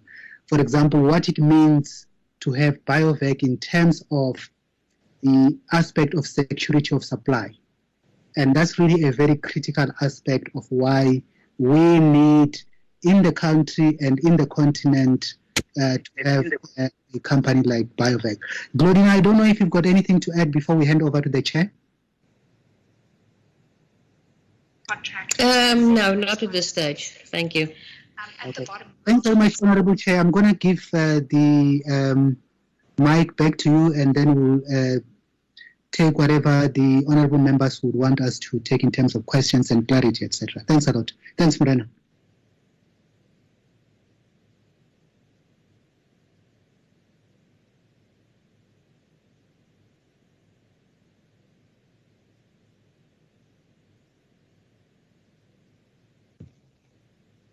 Chair is muted.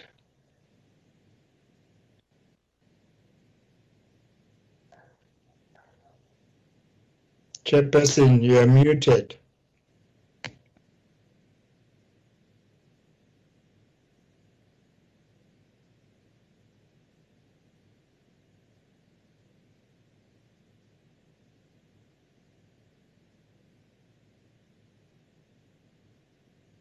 Uh, Chair, I think you need to unmute. Yeah, he's he's muted.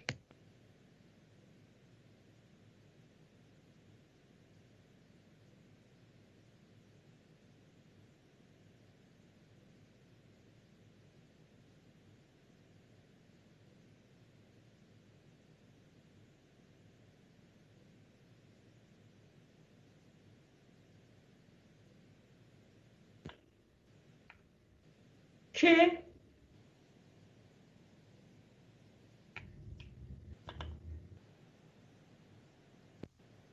I'll end up chairing the meeting now.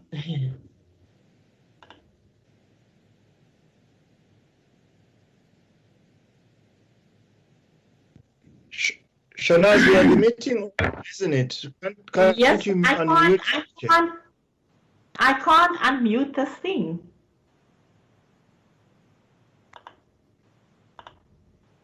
Uh, thank you very much. I think uh, the chair is struggling. I will not allow uh, Honorable Gates to chair.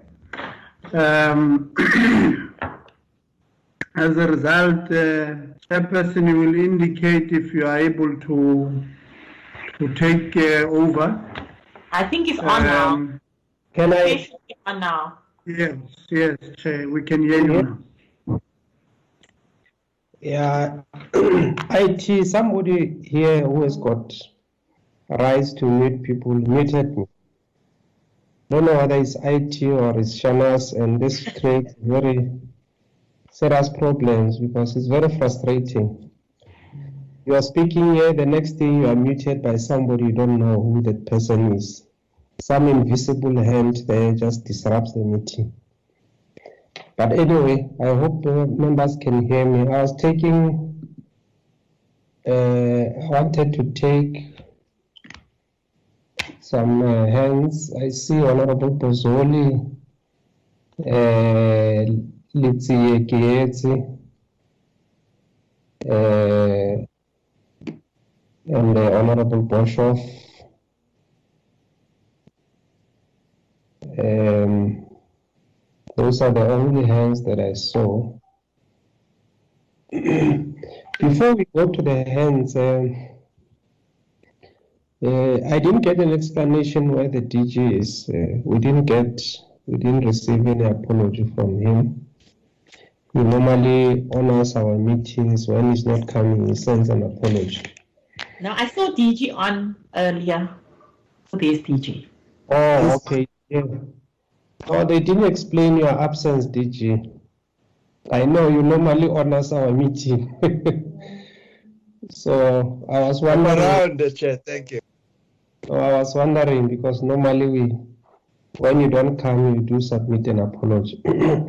yeah, actually, the issue that I thought you will uh, clarify before we even get to the questions is um, the the sort of the discussions that are taking place now between DSI and uh, and the Department of Health mainly around the establishment of a pharmaceutical company, uh, which which is something that uh, I think we briefed earlier on, but it's something that did not come out very sharply today. And I thought that the department will start from there so that we can then understand the context from which we are engaging with BioVac uh, and this discourse is happening.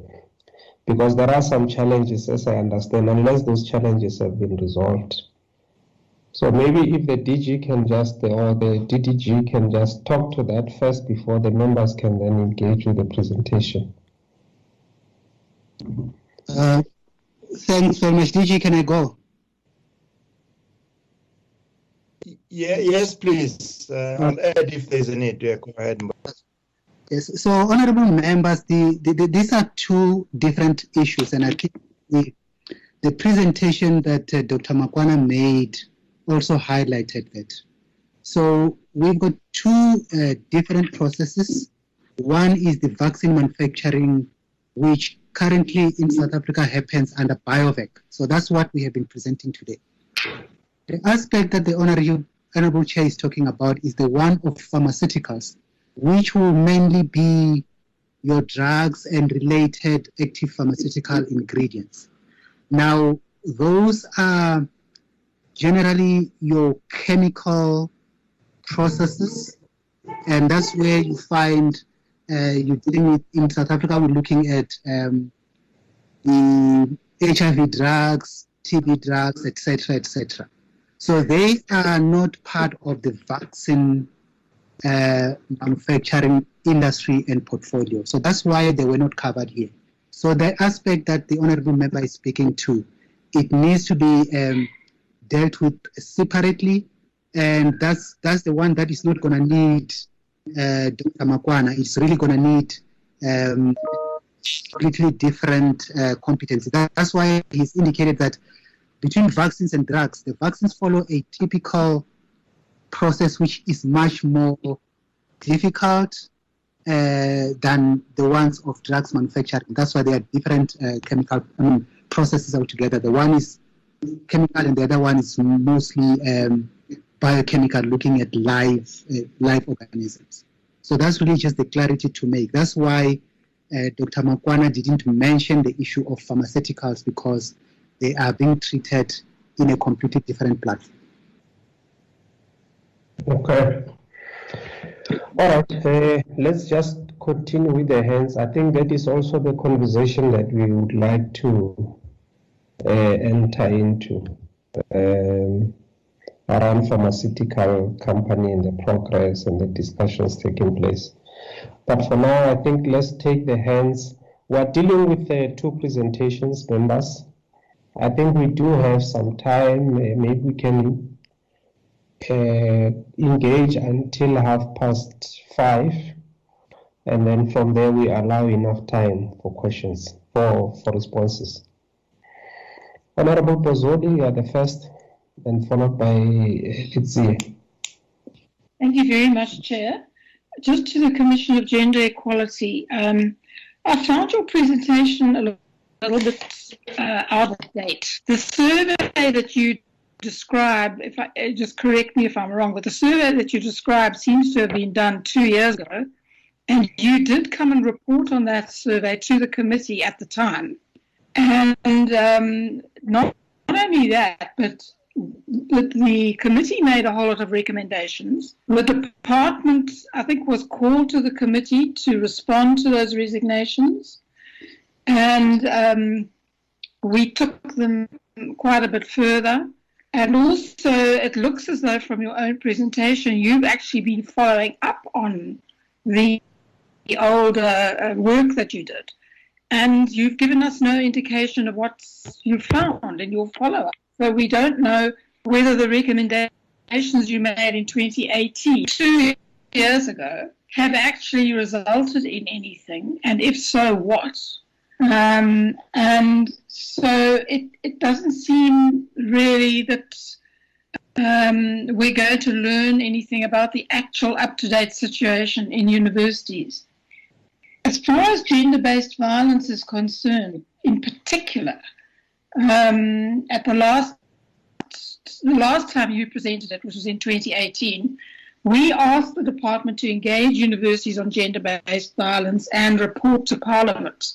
So maybe we could just, the, the department could remind us on what happened with that report. Um, and then also, could you let us know what you have found in your follow-ups to your 2018 report? Because you say that there's a 2019-2020 report due, and um, I think it's important for us to know what's in that, because then we will know how the universities have have um, moved forward on these issues.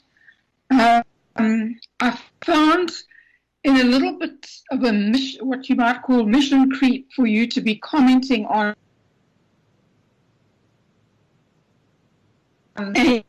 AIDS on disability to do in relation to gender. The, you know, we don't need to also discuss all the other matters that concern the country in relation to disadvantage. I think you, you really need to concentrate on gender and particularly gender-based violence, which seems to me to be a, a really important issue. Um, then, um, as far as BioVac is concerned, wow, what an interesting presentation um, and um, what an inspiring um, outfit you, you, seem to have developed. You, somewhere or other, you mentioned that uh, the PPP, one aspect of the PPP, will be ending in June 1920, which seems a bit of a worry because this clearly needs a lot of money, and the government doesn't have any money at the moment. Although they are finding 21 billion to put into SAA, I don't know where that's going to come from. And anyway, from, from what I, I can see, no government department has large amounts of money. You're not going to get money from there. So surely your PPPs are, are, are the key to your vision of expanding this in, into something bigger. So could you just comment on the likelihood of more uh, partnerships and bigger partnerships and how they might take you forward? And um, and then why are you out licensing some of your work to international partners? Why can we not do that work ourselves? Is it that we just don't have the funding and the capacity? If you could just tell us a little bit more about that. Thank you very much. Okay, thank you very much, uh, uh, Honorable Bozzoli. I noticed that your connectivity is not quite strong. That's why I I did not insist that you must have your, your camera on. But please, those members who are coming in, please just switch on your camera. Honorable Itzi. Thank you very much, uh, Chairperson. bakwena ba mokotedi ba leboa sebaka se re se Chairperson, let me start with the first presentation on the Commission of Gender Equality. I think maybe let me first um, um, indicate that I think um, the Commission in, in, in their presentation today really limited their scope of work to an issue of male versus female workers. And my understanding is um, gender equality covers a lot of uh, aspects um, beyond what they presented today. In my view, um, the Commission should look at broader scope um, in terms of um, uh, women in business and the institutions of Ireland, they covered the, uh, the youth uh, in that space, uh, people with disabilities in that space, and I think uh, they really limited themselves. Um, and um, uh, I think I must clearly indicate that it was indeed um, a little bit disappointing um, um, from the from the presentation. Um, you know, they are in the business space, there are infrastructure projects. Uh, they did not go into details as to how many uh, youth-owned businesses, female-owned businesses, uh, people with disabilities businesses uh, participated in such projects or programs at institutions of higher learning. Um, The one question I have, I think, maybe the first question I have for them, is that how many, or when last rather did they conduct a survey uh, on the status quo uh, in the sector? Um, is it two years ago? And if so, why?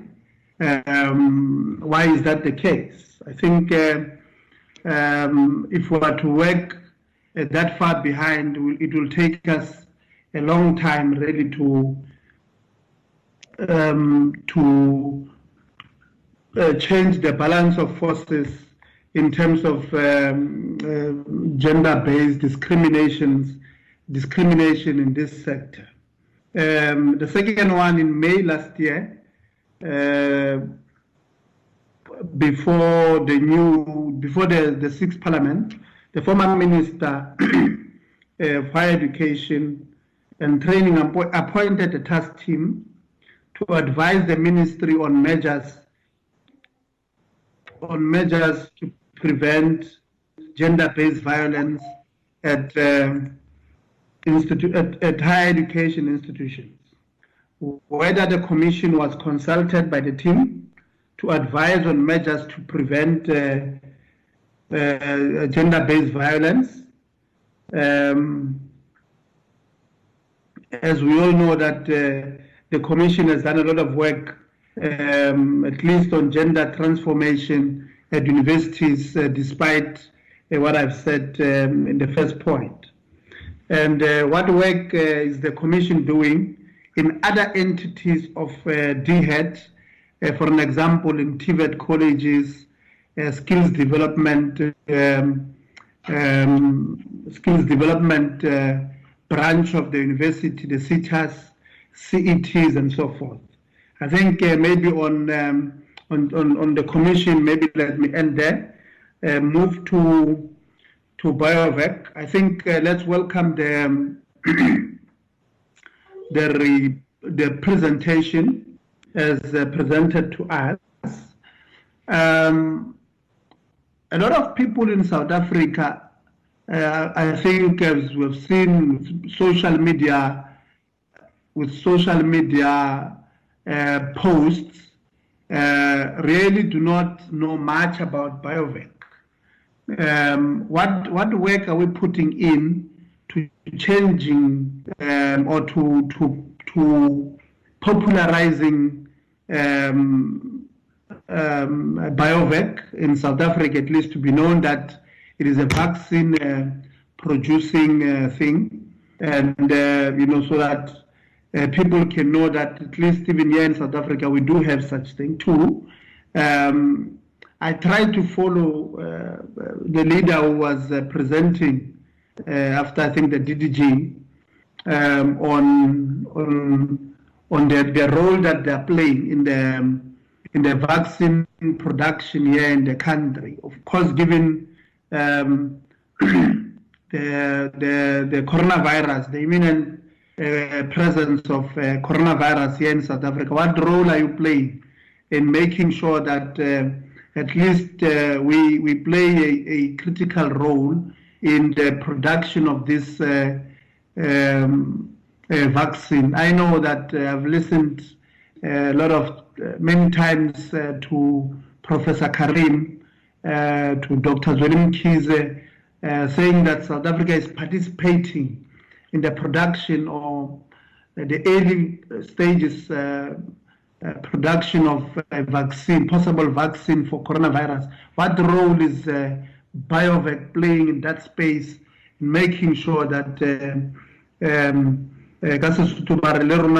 in making sure that uh, we also play a critical part in um, uh, in the production of these things. I think maybe, um, uh, Chairperson, maybe lastly, uh, they, they are not telling us uh, their challenges. I know that we have spoken before. The DG would have uh, spoken at, at, least openly about the challenges that they are having in the, the entire department of DSI.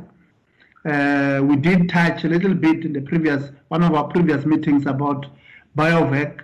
Um, uh, what is it that they are they are asking from from from us as a as a way of uh, of assistance in terms of making sure that BioVac plays a critical role uh, moving forward in the production of future uh, vaccines, but also the production of uh, coronavirus vaccine that is imminent. Uh, we're told that coronavirus will be with us possibly till 2022 and so forth uh, from the NCC. Um, uh, you know, so it's very important that at least we understand that. But thank you very much, Chairperson. Okay, thank you very much, uh, Honorable Gates.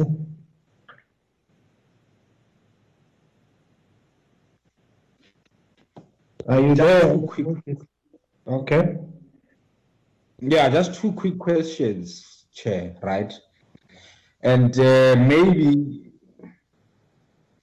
to be granted an opportunity to Bluetooth with the sentiments Chairperson have made when earlier on when he was opening for the hands uh, with regard to the pharmaceutical company that the the government had intended to establish I mean, we all know that that discussion emanated since from 2007-9 back there. So the, the, the question is direct to perhaps not only the the the guys who are presenting, but together with the department in terms of the modalities that we can consider. Because I can see that uh, these guys are having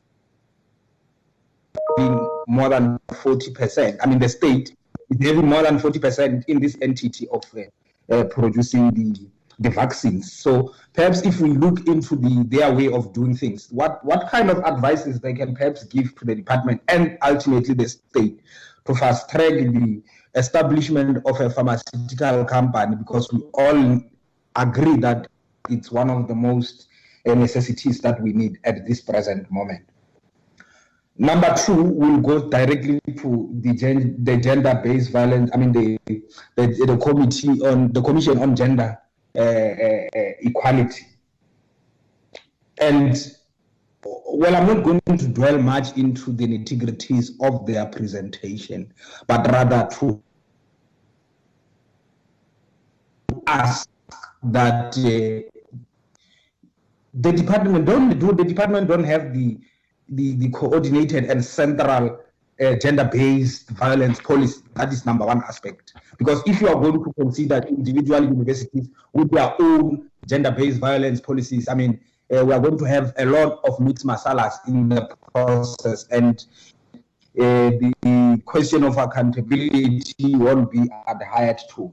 And on the same breath, with the, the question of gender representation, I think is one of the most most spoken uh, issue, uh, you know, at this present moment, and it we keep on speaking about it. And I think this is the relevant uh, entity, the Commission of Gender Equality, that we can perhaps register these points with them.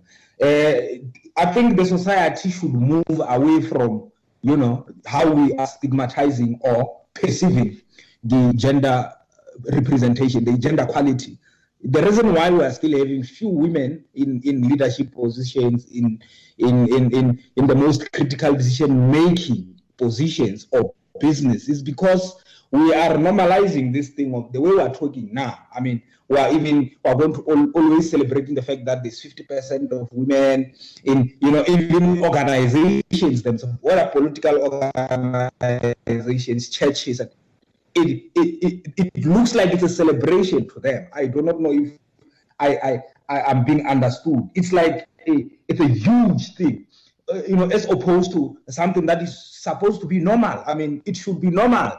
We are, we are supposed to be surprised if it is otherwise, but we must not, uh, you know, jump and over jubilate because there's 51% of women in a particular structure. And I think this is entirely the responsibility, perhaps, of the Commission to ensure that uh, we normalize these, uh, you know, issues of women being in those critical uh, positions. I think I will leave it there. Those are the only issues, Chair, I wanted to share with the committee. Thank you very much.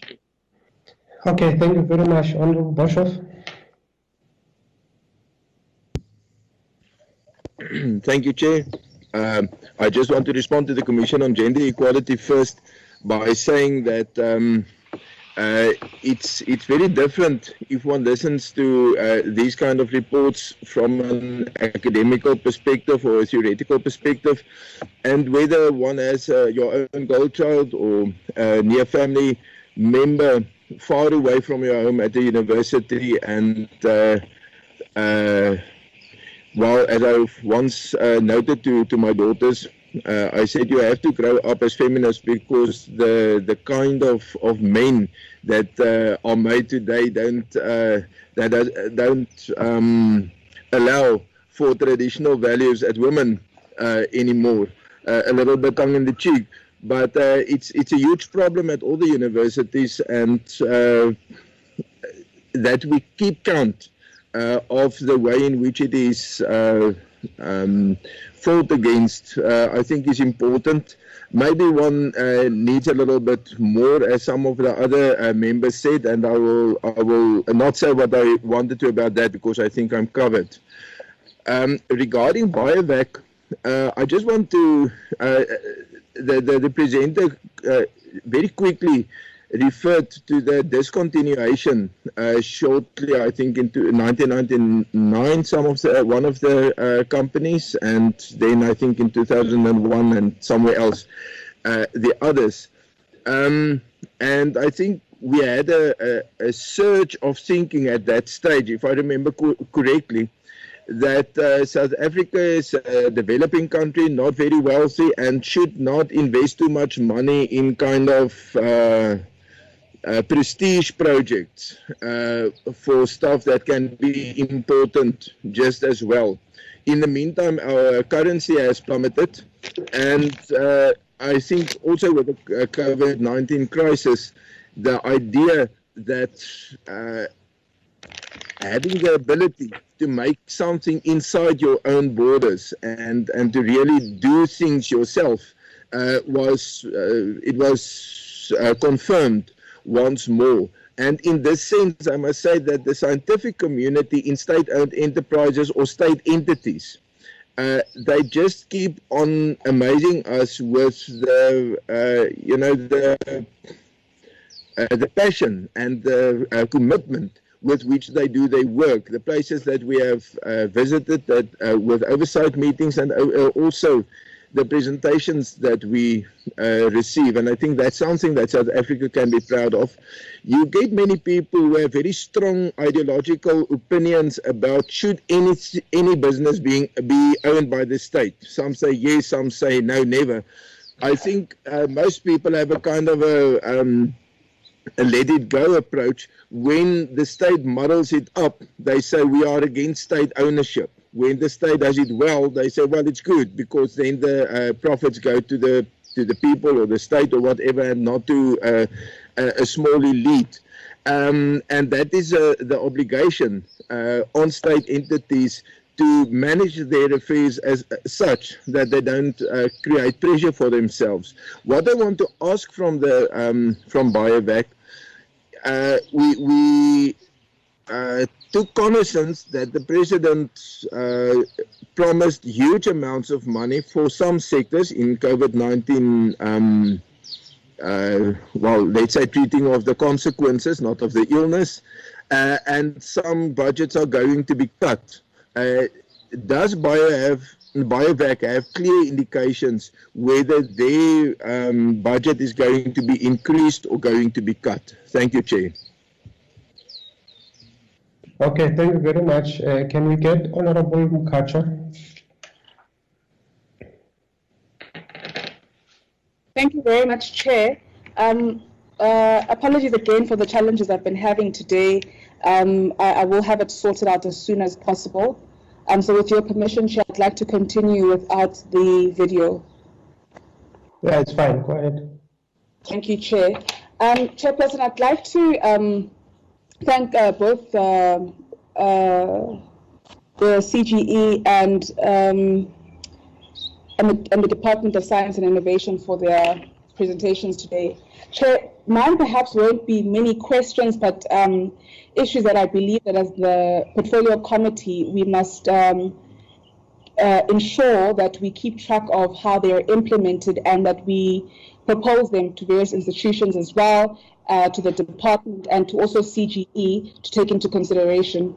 First of all, Chair, I think it must be prioritized that um, there is what Honorable Gieti had mentioned, a, a, a, a, centralized formulation of policies that ought to be um, in all institutions um, as per the standards of the department when, when relating to issues on gender, um, sexual harassment, um, and other discriminations with, that, are, that are bound to be uh, found in the higher education sector.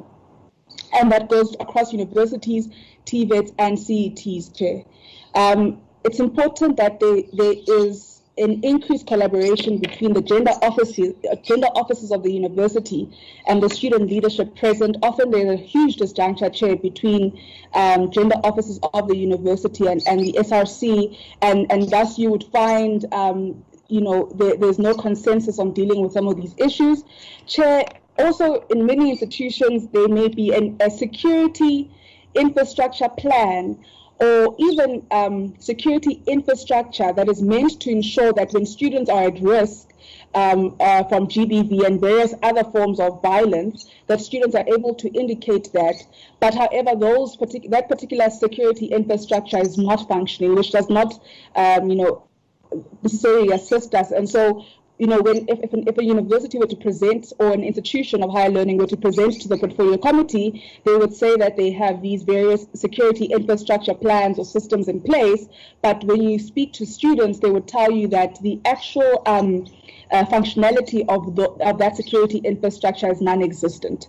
Chair, we also need to um, really look into how um, we, we, how we strengthen repercussions for councils and executive management committees that don't have um, any form of gender parity.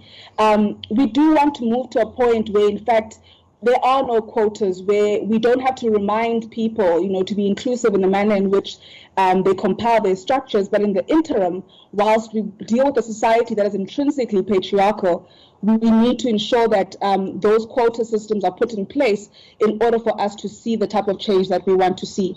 Chair, I'd like to call for a, uh, an increased strengthening of legal systems between um, universities and, and the South African police services and, for example, the justice system. So often there's a disjuncture between um, the internal processes of the university when dealing with various um, by, uh, GBV or, by, or, or, or, cases of violence and them being reported to the SAPS uh, and so on and so forth. And so, you know, you find a situation where um, when, when these matters are not resolved, Chair, it becomes not only um, um, a challenge for for the student who um, is laying the, the charge or, the, or making the allegation, but um, the alleged as well. Uh, so the, the, finalization of these particular cases, Chair, is highly pivotal in order for there to be a, conducive environment of, uh, for learning.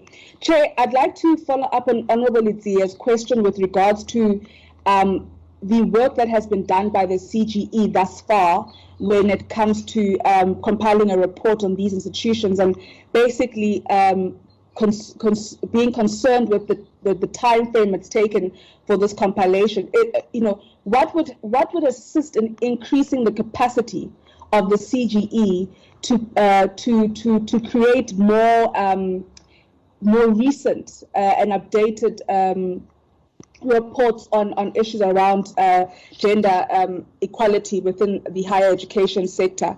Chair, I'd like to find out if the CGE has made any follow-ups with um, uh, the, the, various um, ministerial, so the various departments after last year's, um, uh, I, I, don't want to call it, well, an uproar and a, and a massive call for increased security infrastructure um, across various institutions of higher learning in response to what was sparked by Uyinene's death. There were various commitments that were made by by the uh, by various departments on how they will uh, assist in beefing up security infrastructure in institutions of higher learning? Has the CGE perhaps um, followed up uh, on, on any of those commitments to say how far have we gotten? For example, there were conversations around um, uh, memezas being distributed. I think those from the CGE would know what I mean when I refer to a memeza. Memeza being distributed across various campuses and and, and other um, type of uh, interventions. Chair, I'm concluding. Um, are they, uh, what has, have, were there timeframes set for institutions that had not, that, that were recommended to provide um, or to work on various policies and to review their policies. So, were the time were they time were there time frames set for institutions to review or formulate those policies?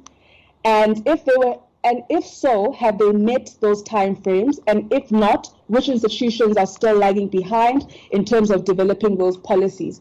Chair, we must reiterate our concern with the issues around um, the Makgatho University and that the, you know, um, in any space, Chair, where there is, where, where, where um, the community does at large, there's no consensus and a feeling of cohesion um, on, on various appointments, particularly because of um, matters relating to GBV, Chair, you provide for an environment that does not feel safe and where um, the, you know there's just no trust amongst those in the space, and that is not conducive for learning. Um, Chair, I, I think um, I also just like in, in closing perhaps say that we, we, we are continuously seeing the link on um, how pivotal it is for us to ensure that the funding of of, of, students be uh, is successful and is accessible. In order for them to ascend into into postgraduate learning in order for them to become scholars and academics in order for us to ensure that there is um, an increased representation um, in, in, in, in the in the makeup of academics and management of institutions of higher learning. Um, Chair, those are perhaps all uh, the you know all the comments that I had. and of course, we welcome um, the, the presentation made by the De uh, Department of Science and Innovation on BioVac. Thank you very much, Chair. Thank you very much, uh, Honorable Mkhatshwa, and for all the members for raising their, their issues, their comments, and so forth. Mine is just one, I think it's two, okay, maybe two. The first one to the Commission on Gender Equality. Now, uh, there was a, a case which we requested the Commission to update us on, and uh, I must thank you very much for giving us the documentation on the 7th of May. There is a case which was lodged by Professor Pendler, who was the Dean of Students, uh, Dean of Education at the University of Venda the case of sexual harassment against the Vice Chancellor then, uh, Professor Peter uh, Mbati. Now, the Commission investigated that complaint and produced a report uh, on the 4th of December in 2014.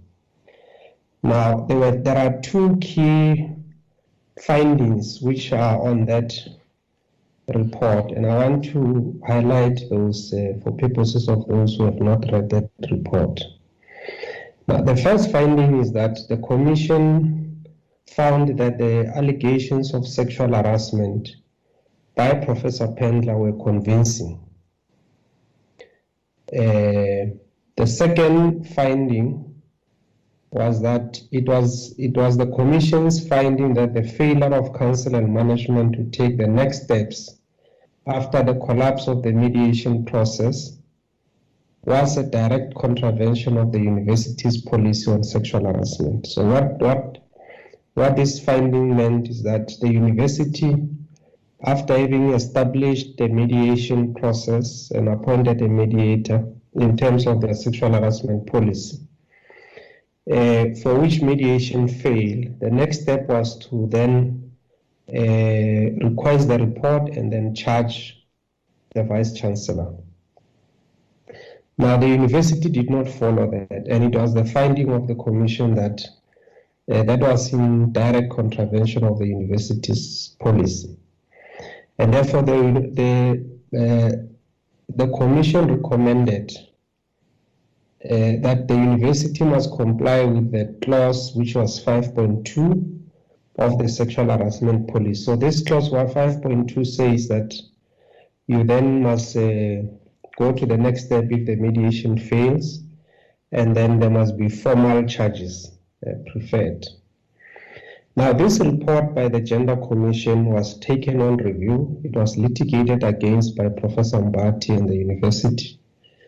Um, and that litigation um, sort of resulted in some out of court settlement. I'm saying it's out of court settlement because it was per consent of the parties that the draft order was agreed to uh, in the South Gauteng High Court on the 30th of May in 2016.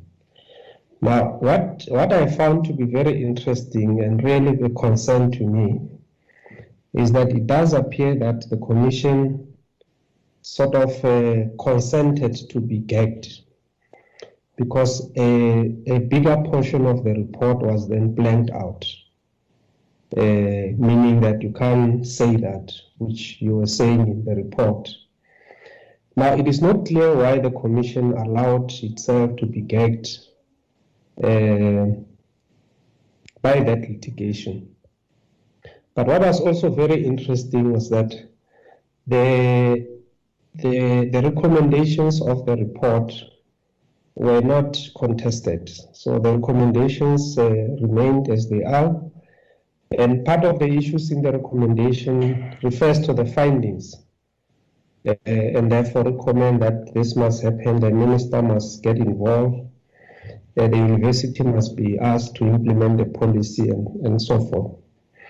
Now, despite the recommendations having stood, uh, and not been thrown out of court. Uh, it does appear that the Gender Commission did not follow through. Because as we know, as of today, the university has never implemented the recommendations of the Gender Commission. There was an order which says that uh, they must proceed, and part of proceeding was that the mediator must then give a report. I must uh, bring it to your attention that the mediator was then requested to bring that report. Uh, Mr. Lavari, he did write a report. That very re report was contested by, by Mr. Mbati, not in the South Gauteng High Court, but in the Thohoyandou High Court. Very surprising. but because that was not uh, Mr. Lavari's report, it was the report of the university the university did not defend its own report. It's quite clear that they were acting in cahoots with the then Vice Chancellor. Uh, and as a result, that report, which was requested by the university, was set aside. Where it even confirms the findings of the of the Gender Commission. now, I want to find out why did the Gender Commission not follow through its own recommendations? because the recommendations were very clear that uh, Professor Mbati must then be charged uh, for the sexual harassment allegation, which the commission found uh, to be motivated. So nothing was done. And as we speak here today, the same professor popped up now at Sefako Makgatho University. He has just been recently appointed as a vice chancellor there. Um, I think he started on Monday, the 1st of June. With all these allegations hanging, because these allegations were never tested in any in any forum uh, after the recommendations of uh, the Gender Commission. He was never charged. Uh, so, so it's a case that I find it very uh, very unfortunate that there was no follow through on the recommendations that was made. The same gentleman whose allegations was made and there was a finding against him, although that finding was later on gagged, so to speak, has now reappeared now. He's at another university institution of higher learning as a vice chancellor. I would like to get uh, some comments from uh, from the commission in as far as this case is concerned, uh, because this is one of those classical cases where I think that um, uh, the survivor or the victim of the sexual harassment was really let down, let down by everybody. Uh, and as we speak now, the perpetrator or the alleged perpetrator is still roaming the streets, not only roaming the streets, but occupying one of the powerful positions in the university. Now, the second issue, I think, is for the department. Uh, I think maybe just to say that we would require a discussion, uh, DG. I'd hope that uh, when we schedule this uh, briefing, it was going to cover that issue around uh, establishment of a pharmaceutical company and the kind of difficulties uh, and challenges that you currently have. But I see that uh, it looks like the memo was not very clear. But I would like to find out what will be the future of uh, BioVac, seeing that this uh, uh, sort of um, I don't know whether it's you call it an agreement that is coming to an end uh, at the end of this month uh, in June. What we then obtain going forward. So yeah, those are my comments. Can we get responses? Uh, maybe let's start with the commission, and then we uh, conclude with the department. The chair and the CEO. Uh, thank you, Chair. Uh, Chairperson, can I go ahead? Yeah, yeah. Who's speaking? Is it the, the chair or the Yes. CEO? I was just CEO. checking with the chair of the commission if I if I must go ahead or she wants to start first. Chair- Okay, the chair is on the floor. Let's start with the chair. Briefly, chair.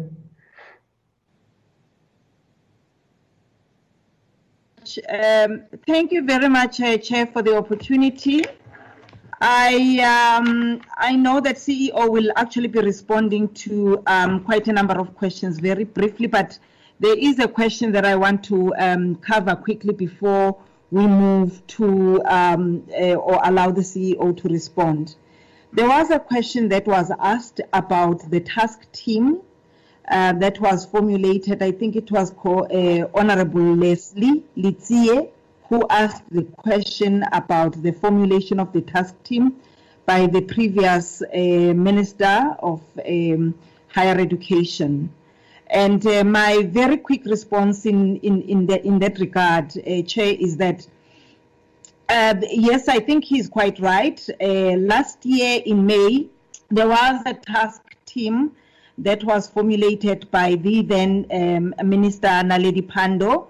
Um, and this task team was appointed to advise on management and prevention of sexual harassment and gender based violence matters. And it was a 12 month a, a, a, a team uh, that was going to, to be there for one year with specific, I think the terms of reference were quite specific to say this is what the task team would do. But overall, the team was going to advise on matters um, that are related to sexual harassment and gender based violence in all universities. And I must say that um, the, the nine member task team, uh, honorable member, was without CGE. We, we did not participate. And we did not participate for reasons that we are an independent institution. I think our mandate does not allow us to participate in the task teams because our mandate, um, ours is to monitor and, and, and observe and report to Parliament. So if we are part of the team, we are not going to be able to, um, you know, stand out, outside the team and be able to monitor that task team. I think we are doing the same thing with the um, with the task teams as well as committees that are appointed by other departments like Department of Women, Youth and, and, and Persons with Disabilities. There are quite a number of committees, task teams that are, are monitored. Ours is to actually sit outside those teams and make sure that we monitor the functioning of those teams, how those teams were actually established, but also monitor uh, how those teams are functioning and what comes out of those teams. But I think this one was quite clear, Honorable Leslie, um, that, uh, sorry, Honorable Bering, that that team was supposed to uh, actually make sure that it identifies particular good governance related gaps. And those good governance related gaps within universities are some of the things that I think we've partially spoken about in terms of leadership, what is there, what is not there, and how agenda based violence and sexual harassment issues tackled by the leaders or the leadership of universities. And if, for an example, one of the leaders, like chancellors, vice chancellors in universities, are found to be part of violating the rights or the students' rights uh, in any other way, how does the university deal with those things? But also, I think it was around a development of policies.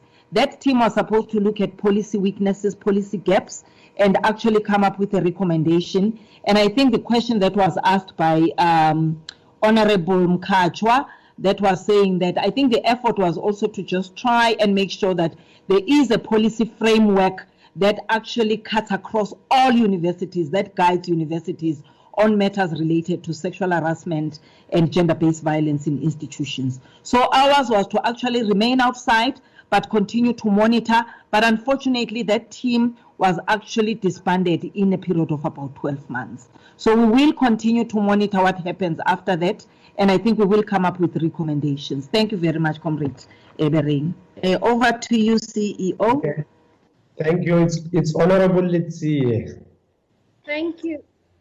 CEO. Thank you. Thank you. Thank you very much. Honorable Letsie. Okay. Um, just to to highlight, I think I will I will try and just quickly go through all the questions that were asked. I think uh, Honorable Bozzoli, when she came forward, uh, one of the comments that she made was the fact that we we did uh, present before this committee on the same report. Uh, just to clarify that particular point, we appeared before this committee in 2018 uh, and at that point, we only had reports that related to uh, other institutions except this. I think at the time we even made a presentation to highlight that we were having a presentation that looked at Cape Town, Free State, Johannesburg, KwaZulu-Natal, Limpopo, uh, uh, you know, Stellenbosch, uh, and Venda and Wits and the like. And at that point, we made it very clear to the committee to say uh, there are institutions that were yet to appear before the commission, uh, and that appearance was going to happen in November 2018 at the time. And that was the, the institutions that we are now engaging uh, uh on. Uh, so just, just to highlight that the, the presentation that we are putting before this committee is not the presentation, it's not the same presentation that we presented previously uh, because we were looking at different institutions altogether. As we highlighted, it's always difficult for us to look at, due to budgetary constraints, it's difficult to look at all institutions all at one go. So per year, we select specific institutions that we are going to be looking into, and then we are able to, to, to respond to that. And so when the committee requested us to give them the, the, the, the, the this particular report, we took it that uh, it was understood that uh, we in the previous we had actually indicated that we are still left with Sol Plaatje, NMU, and these ones that we are talking about today that we still needed to engage with at the time. Um, and yes, indeed, we we have uh, done you know follow up work uh, as far as uh, some of these institutions are, are, are concerned. Uh, we did work uh, follow-throughs that were done in the financial year 2019-2020.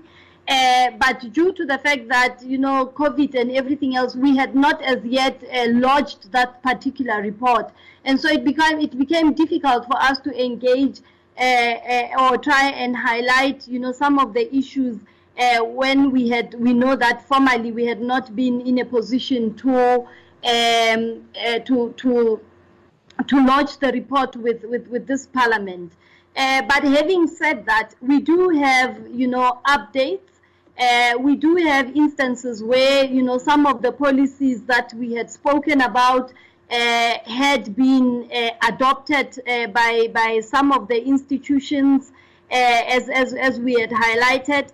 I think the biggest issue that we are still seeing is in the main also the issue of the movement. As, as, as it was highlighted that there, there seems to be not be you know movement in terms of some of the you know seeing real transformation actually happening and, and, and, and taking place. And we do have inst instances where, where we had asked for people to put their key performance indicators and the like, that uh, uh, was not done uh, uh in some of the institutions that we're uh, engaging with. So there is, a, you know, a lot. Uh, there are changes here and there where we do see uh, the policies that we have asked some of the institutions to put in place uh, uh coming up. Uh, a lot of some of them, some of these institutions had uh, adopted some of these things in around June 2019 and the like when we were doing the work. So that that report is ready and uh, we we can be in a position even just to update the presentation if ever there isn't going to be any formal engagement in terms of, uh, uh, you know, going back and, and, and having a, a presentation on the report for the, the 2019-2020 report uh, that will give a much clearer indication in terms of uh, what has happened on some of the things. When we spoke about the issue of, uh, you know, gender-based violence uh, policy, we are not um, also advocating for everybody to do, you know, Winnie Lily uh, uh, as, as, as, as, as it was as it was highlighted. In, in the fact of the matter is, after these engagements in 2017 August, we had an engagement uh, with uh, uh, higher aids. Uh, I think at the time we had the previous deputy minister um, Mduduzi Manana, who had started a process at the time in terms of ensuring that uh, there is a guide, uh, a, a, a, policy that is put. That policy was called Higher Education, Gender-Based Violence Policy and Strategy. In fact, they had uh, sourced out the services of uh, one uh, service provider, Ms. Lisa Vettin, at the time, to come up with that particular uh, policy. we uh, went into a meeting where we were engaging and made inputs into that policy, uh, but we don't know uh, at this stage where that policy was. And I think even when we were in a meeting, uh, and we hope that as we highlight some of these things, that when the committee itself meets with the with the with the department as well, uh, uh, they should be able uh, to, to also engage the department to check in terms of how far some of these uh, processes are, because there were processes that were started at the time in 2017, but as far as I know, we still don't have a, a, a policy and strategy that uh, uh, is able to guide all the institutions of higher learning so that we don't have people um, doing or coming up with, with various things as it were, as, as, as it was highlighted uh, by uh, one of the members uh, in terms of some of the questions that, that were asked.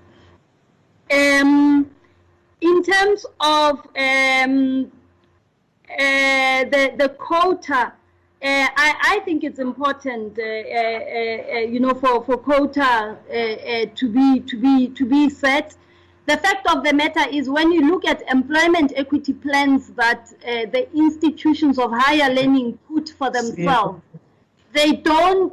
Can I interject? Uh, can I please request you to be briefed on the question? You have got only four minutes remaining.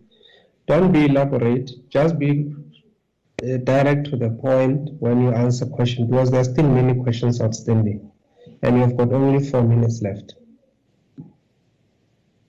Thanks, Chair. Um, uh, uh, noted.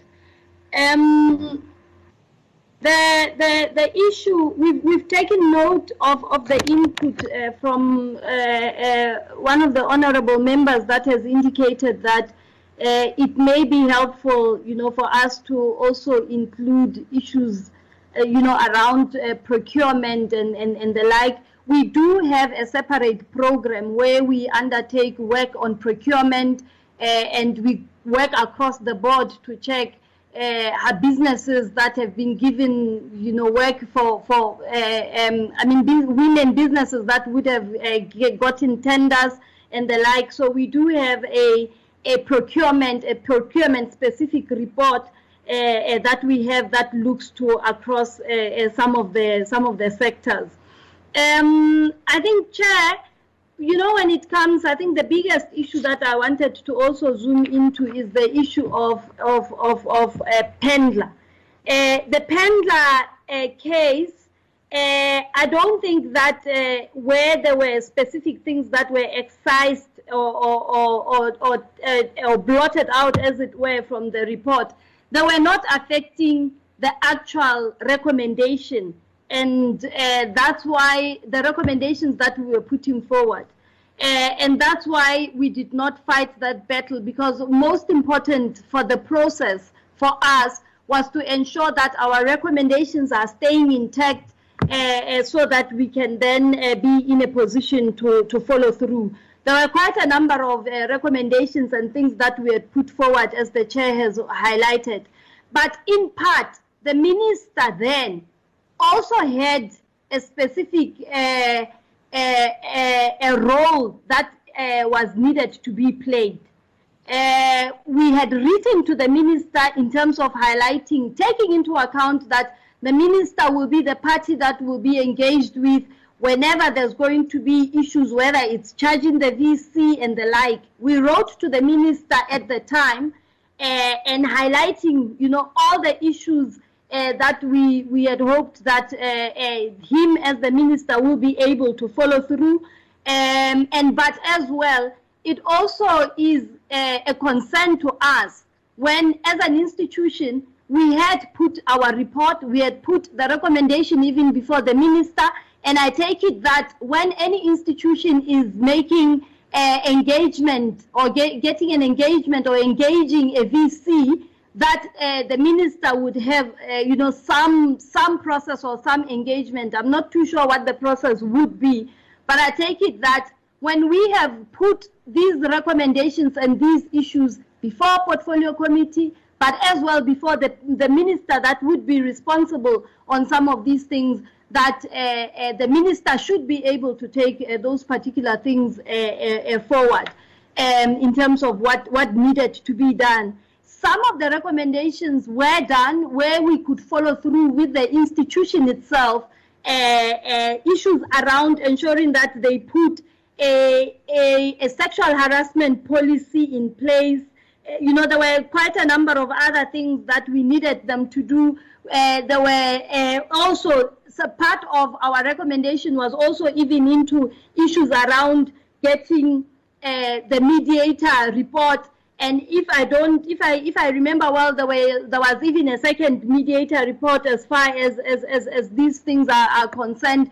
We took it forward. We took that matter forward to an extent that we even assisted and ensured that uh, uh, Professor Pendler was represented even at the labor court uh, at, a, at a pro bono basis. So um, I hear the chair, uh, you know, in terms of the concerns that he is raising. But I do think that uh, the commission also does have, you know, uh, limitations, which is why our mandate is such that when we find some of these issues, we are able to engage with Parliament, who would also have over, direct oversight over these departments, but as well where and or where in institutions of higher learning we would we also engage with uh, the minister at the time to highlight what are the issues that we had uh, as far as Professor Pendler's matter was concerned. And uh, there were specific things that uh, we had hoped that the minister will be able to take forward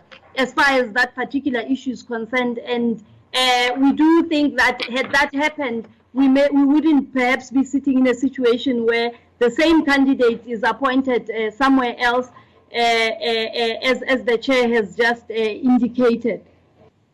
Okay, CEO, uh, can I interject and request you to stop here? If there are other questions that you still have, can I please request that you respond to those questions in writing? You can respond to the committee secretariat and then it will be distributed. My apology, unfortunately, we don't have enough time. I need to give the other entity an opportunity to respond and then so that I also have an opportunity to wrap up. Uh, thank you very much, CEO and the chair of uh, the Gender Commission. Can we go to the department quickly in about uh, six or seven minutes? Respond to all the questions. Yeah, thank you, Chair. I'm gonna um, take some of the questions and then um, Dr. Makhoana will do, will do the rest.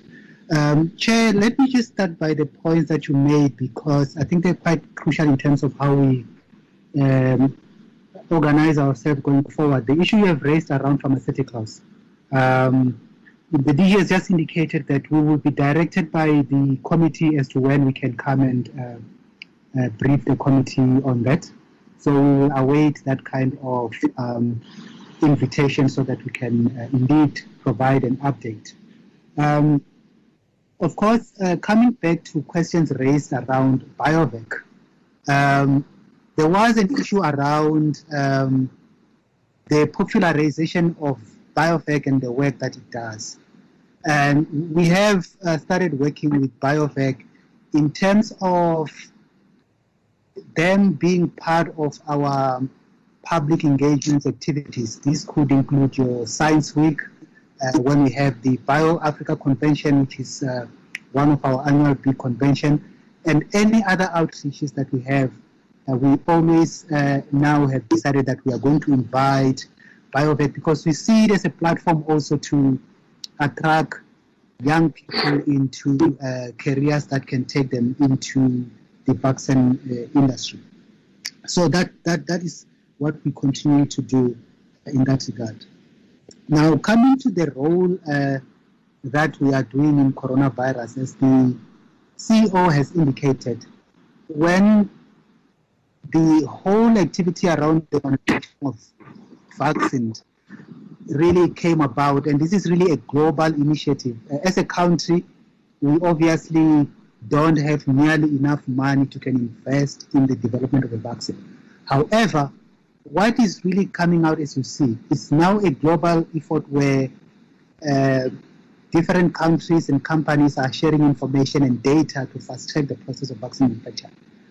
And as soon as the vaccine is found, one of the things that is obviously going to happen is there's going to be a need for manufacturing of billions of doses. And that will also have an impact on the queuing aspect of it.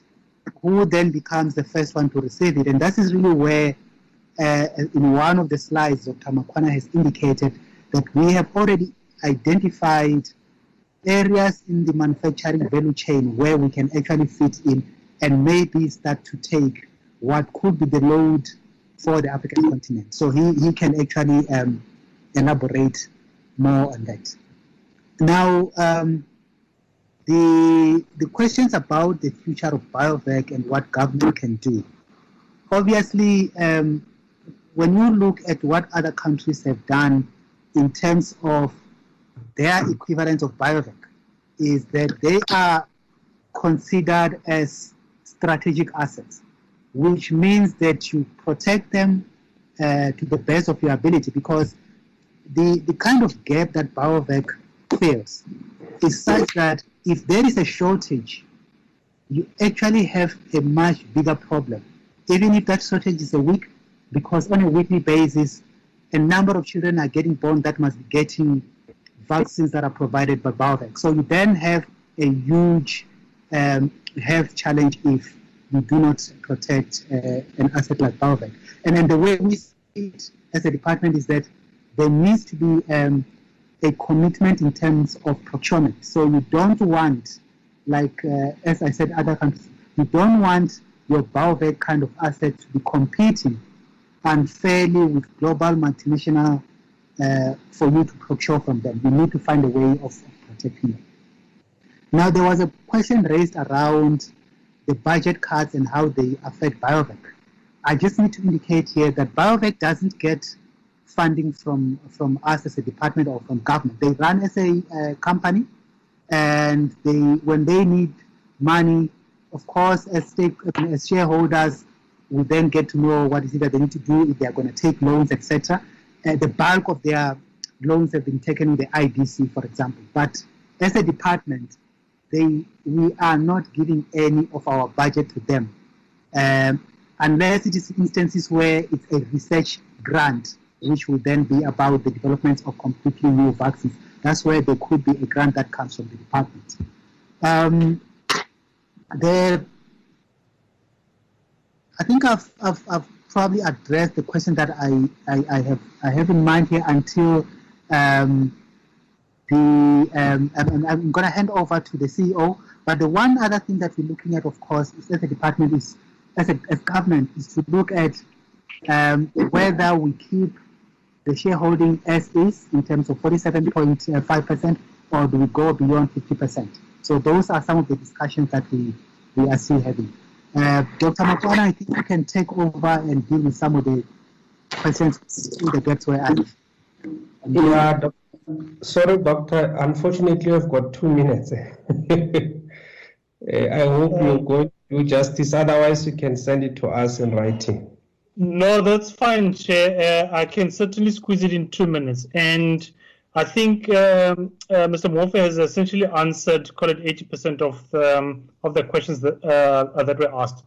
I'd like to make just two analogies that I'm sure members would be familiar with, and how um, and how we're dealing with. So I think if I can use the motor industry, so where you have the likes of BMW having a plant in Rosslyn and Mercedes in East London and all of those. Because uh, I think it was Honorable uh, Bozzoli who was asking in terms of licensing and technology and out licensing. So BioVac is doing similar to the likes of what BMW, Toyota, and every everybody localizing. The difference, though, is that BioVac is a South African owned company, but it uses um, the technology that it receives from the likes of Sanofi and Pfizer. So those are our, international counterparts, and then we localize their um, their their products uh, here. And I think the motor industry is a very interesting model because that's something that we don't have. Because if it's identified as a key strategic sector, and uh, I would like to think that vaccines perhaps uh, get looked at uh, in that way then there should be an enabling environment that allows for the sector to grow. And because it's not only BioVac that needs to exist for the next 10, 15, 20 years, we need to have other BioVacs that pop up naturally. And I think the motor industry is one that how government has looked at giving long-term incentives for industry to naturally gravitate, I think is a good model because then you don't have to rely on the state. You then have an enabling environment. Now, how you know, so so going to the second point in terms of how can an enabling environment be created.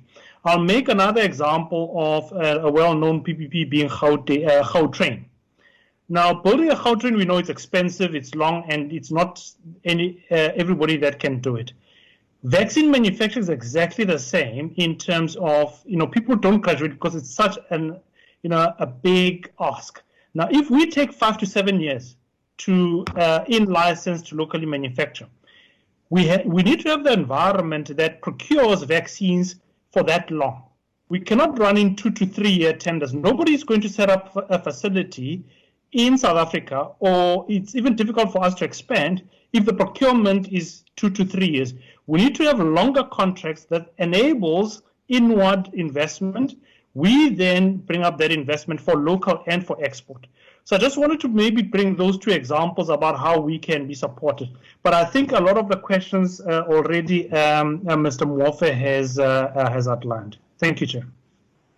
Okay, thank you very much, uh, CEO. I think you must keep doing a wonderful job there at BioVac. Uh, the report that you are giving us is quite impressive. I hope that post June this year, there will still be more support from government, more government involvement, and so forth. Uh, and as we say, we need to also have a discussion with the department. We just look at the program and identify a slot in our program. Uh, with regard to the gender uh, commission, thank you very much. I think the report that you are presenting it's a, it's it's quite it's it's a little bit old, but it's still relevant, given the fact that it has never been presented to us as the portfolio committee, and we welcome the work that you do.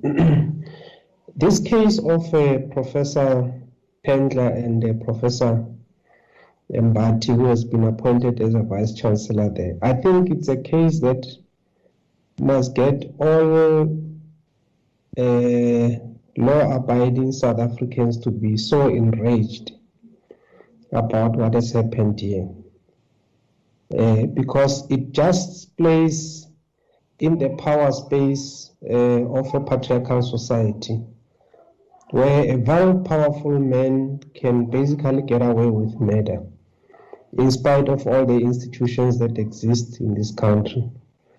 Uh, because he has got access to unlimited resources of the university to litigate.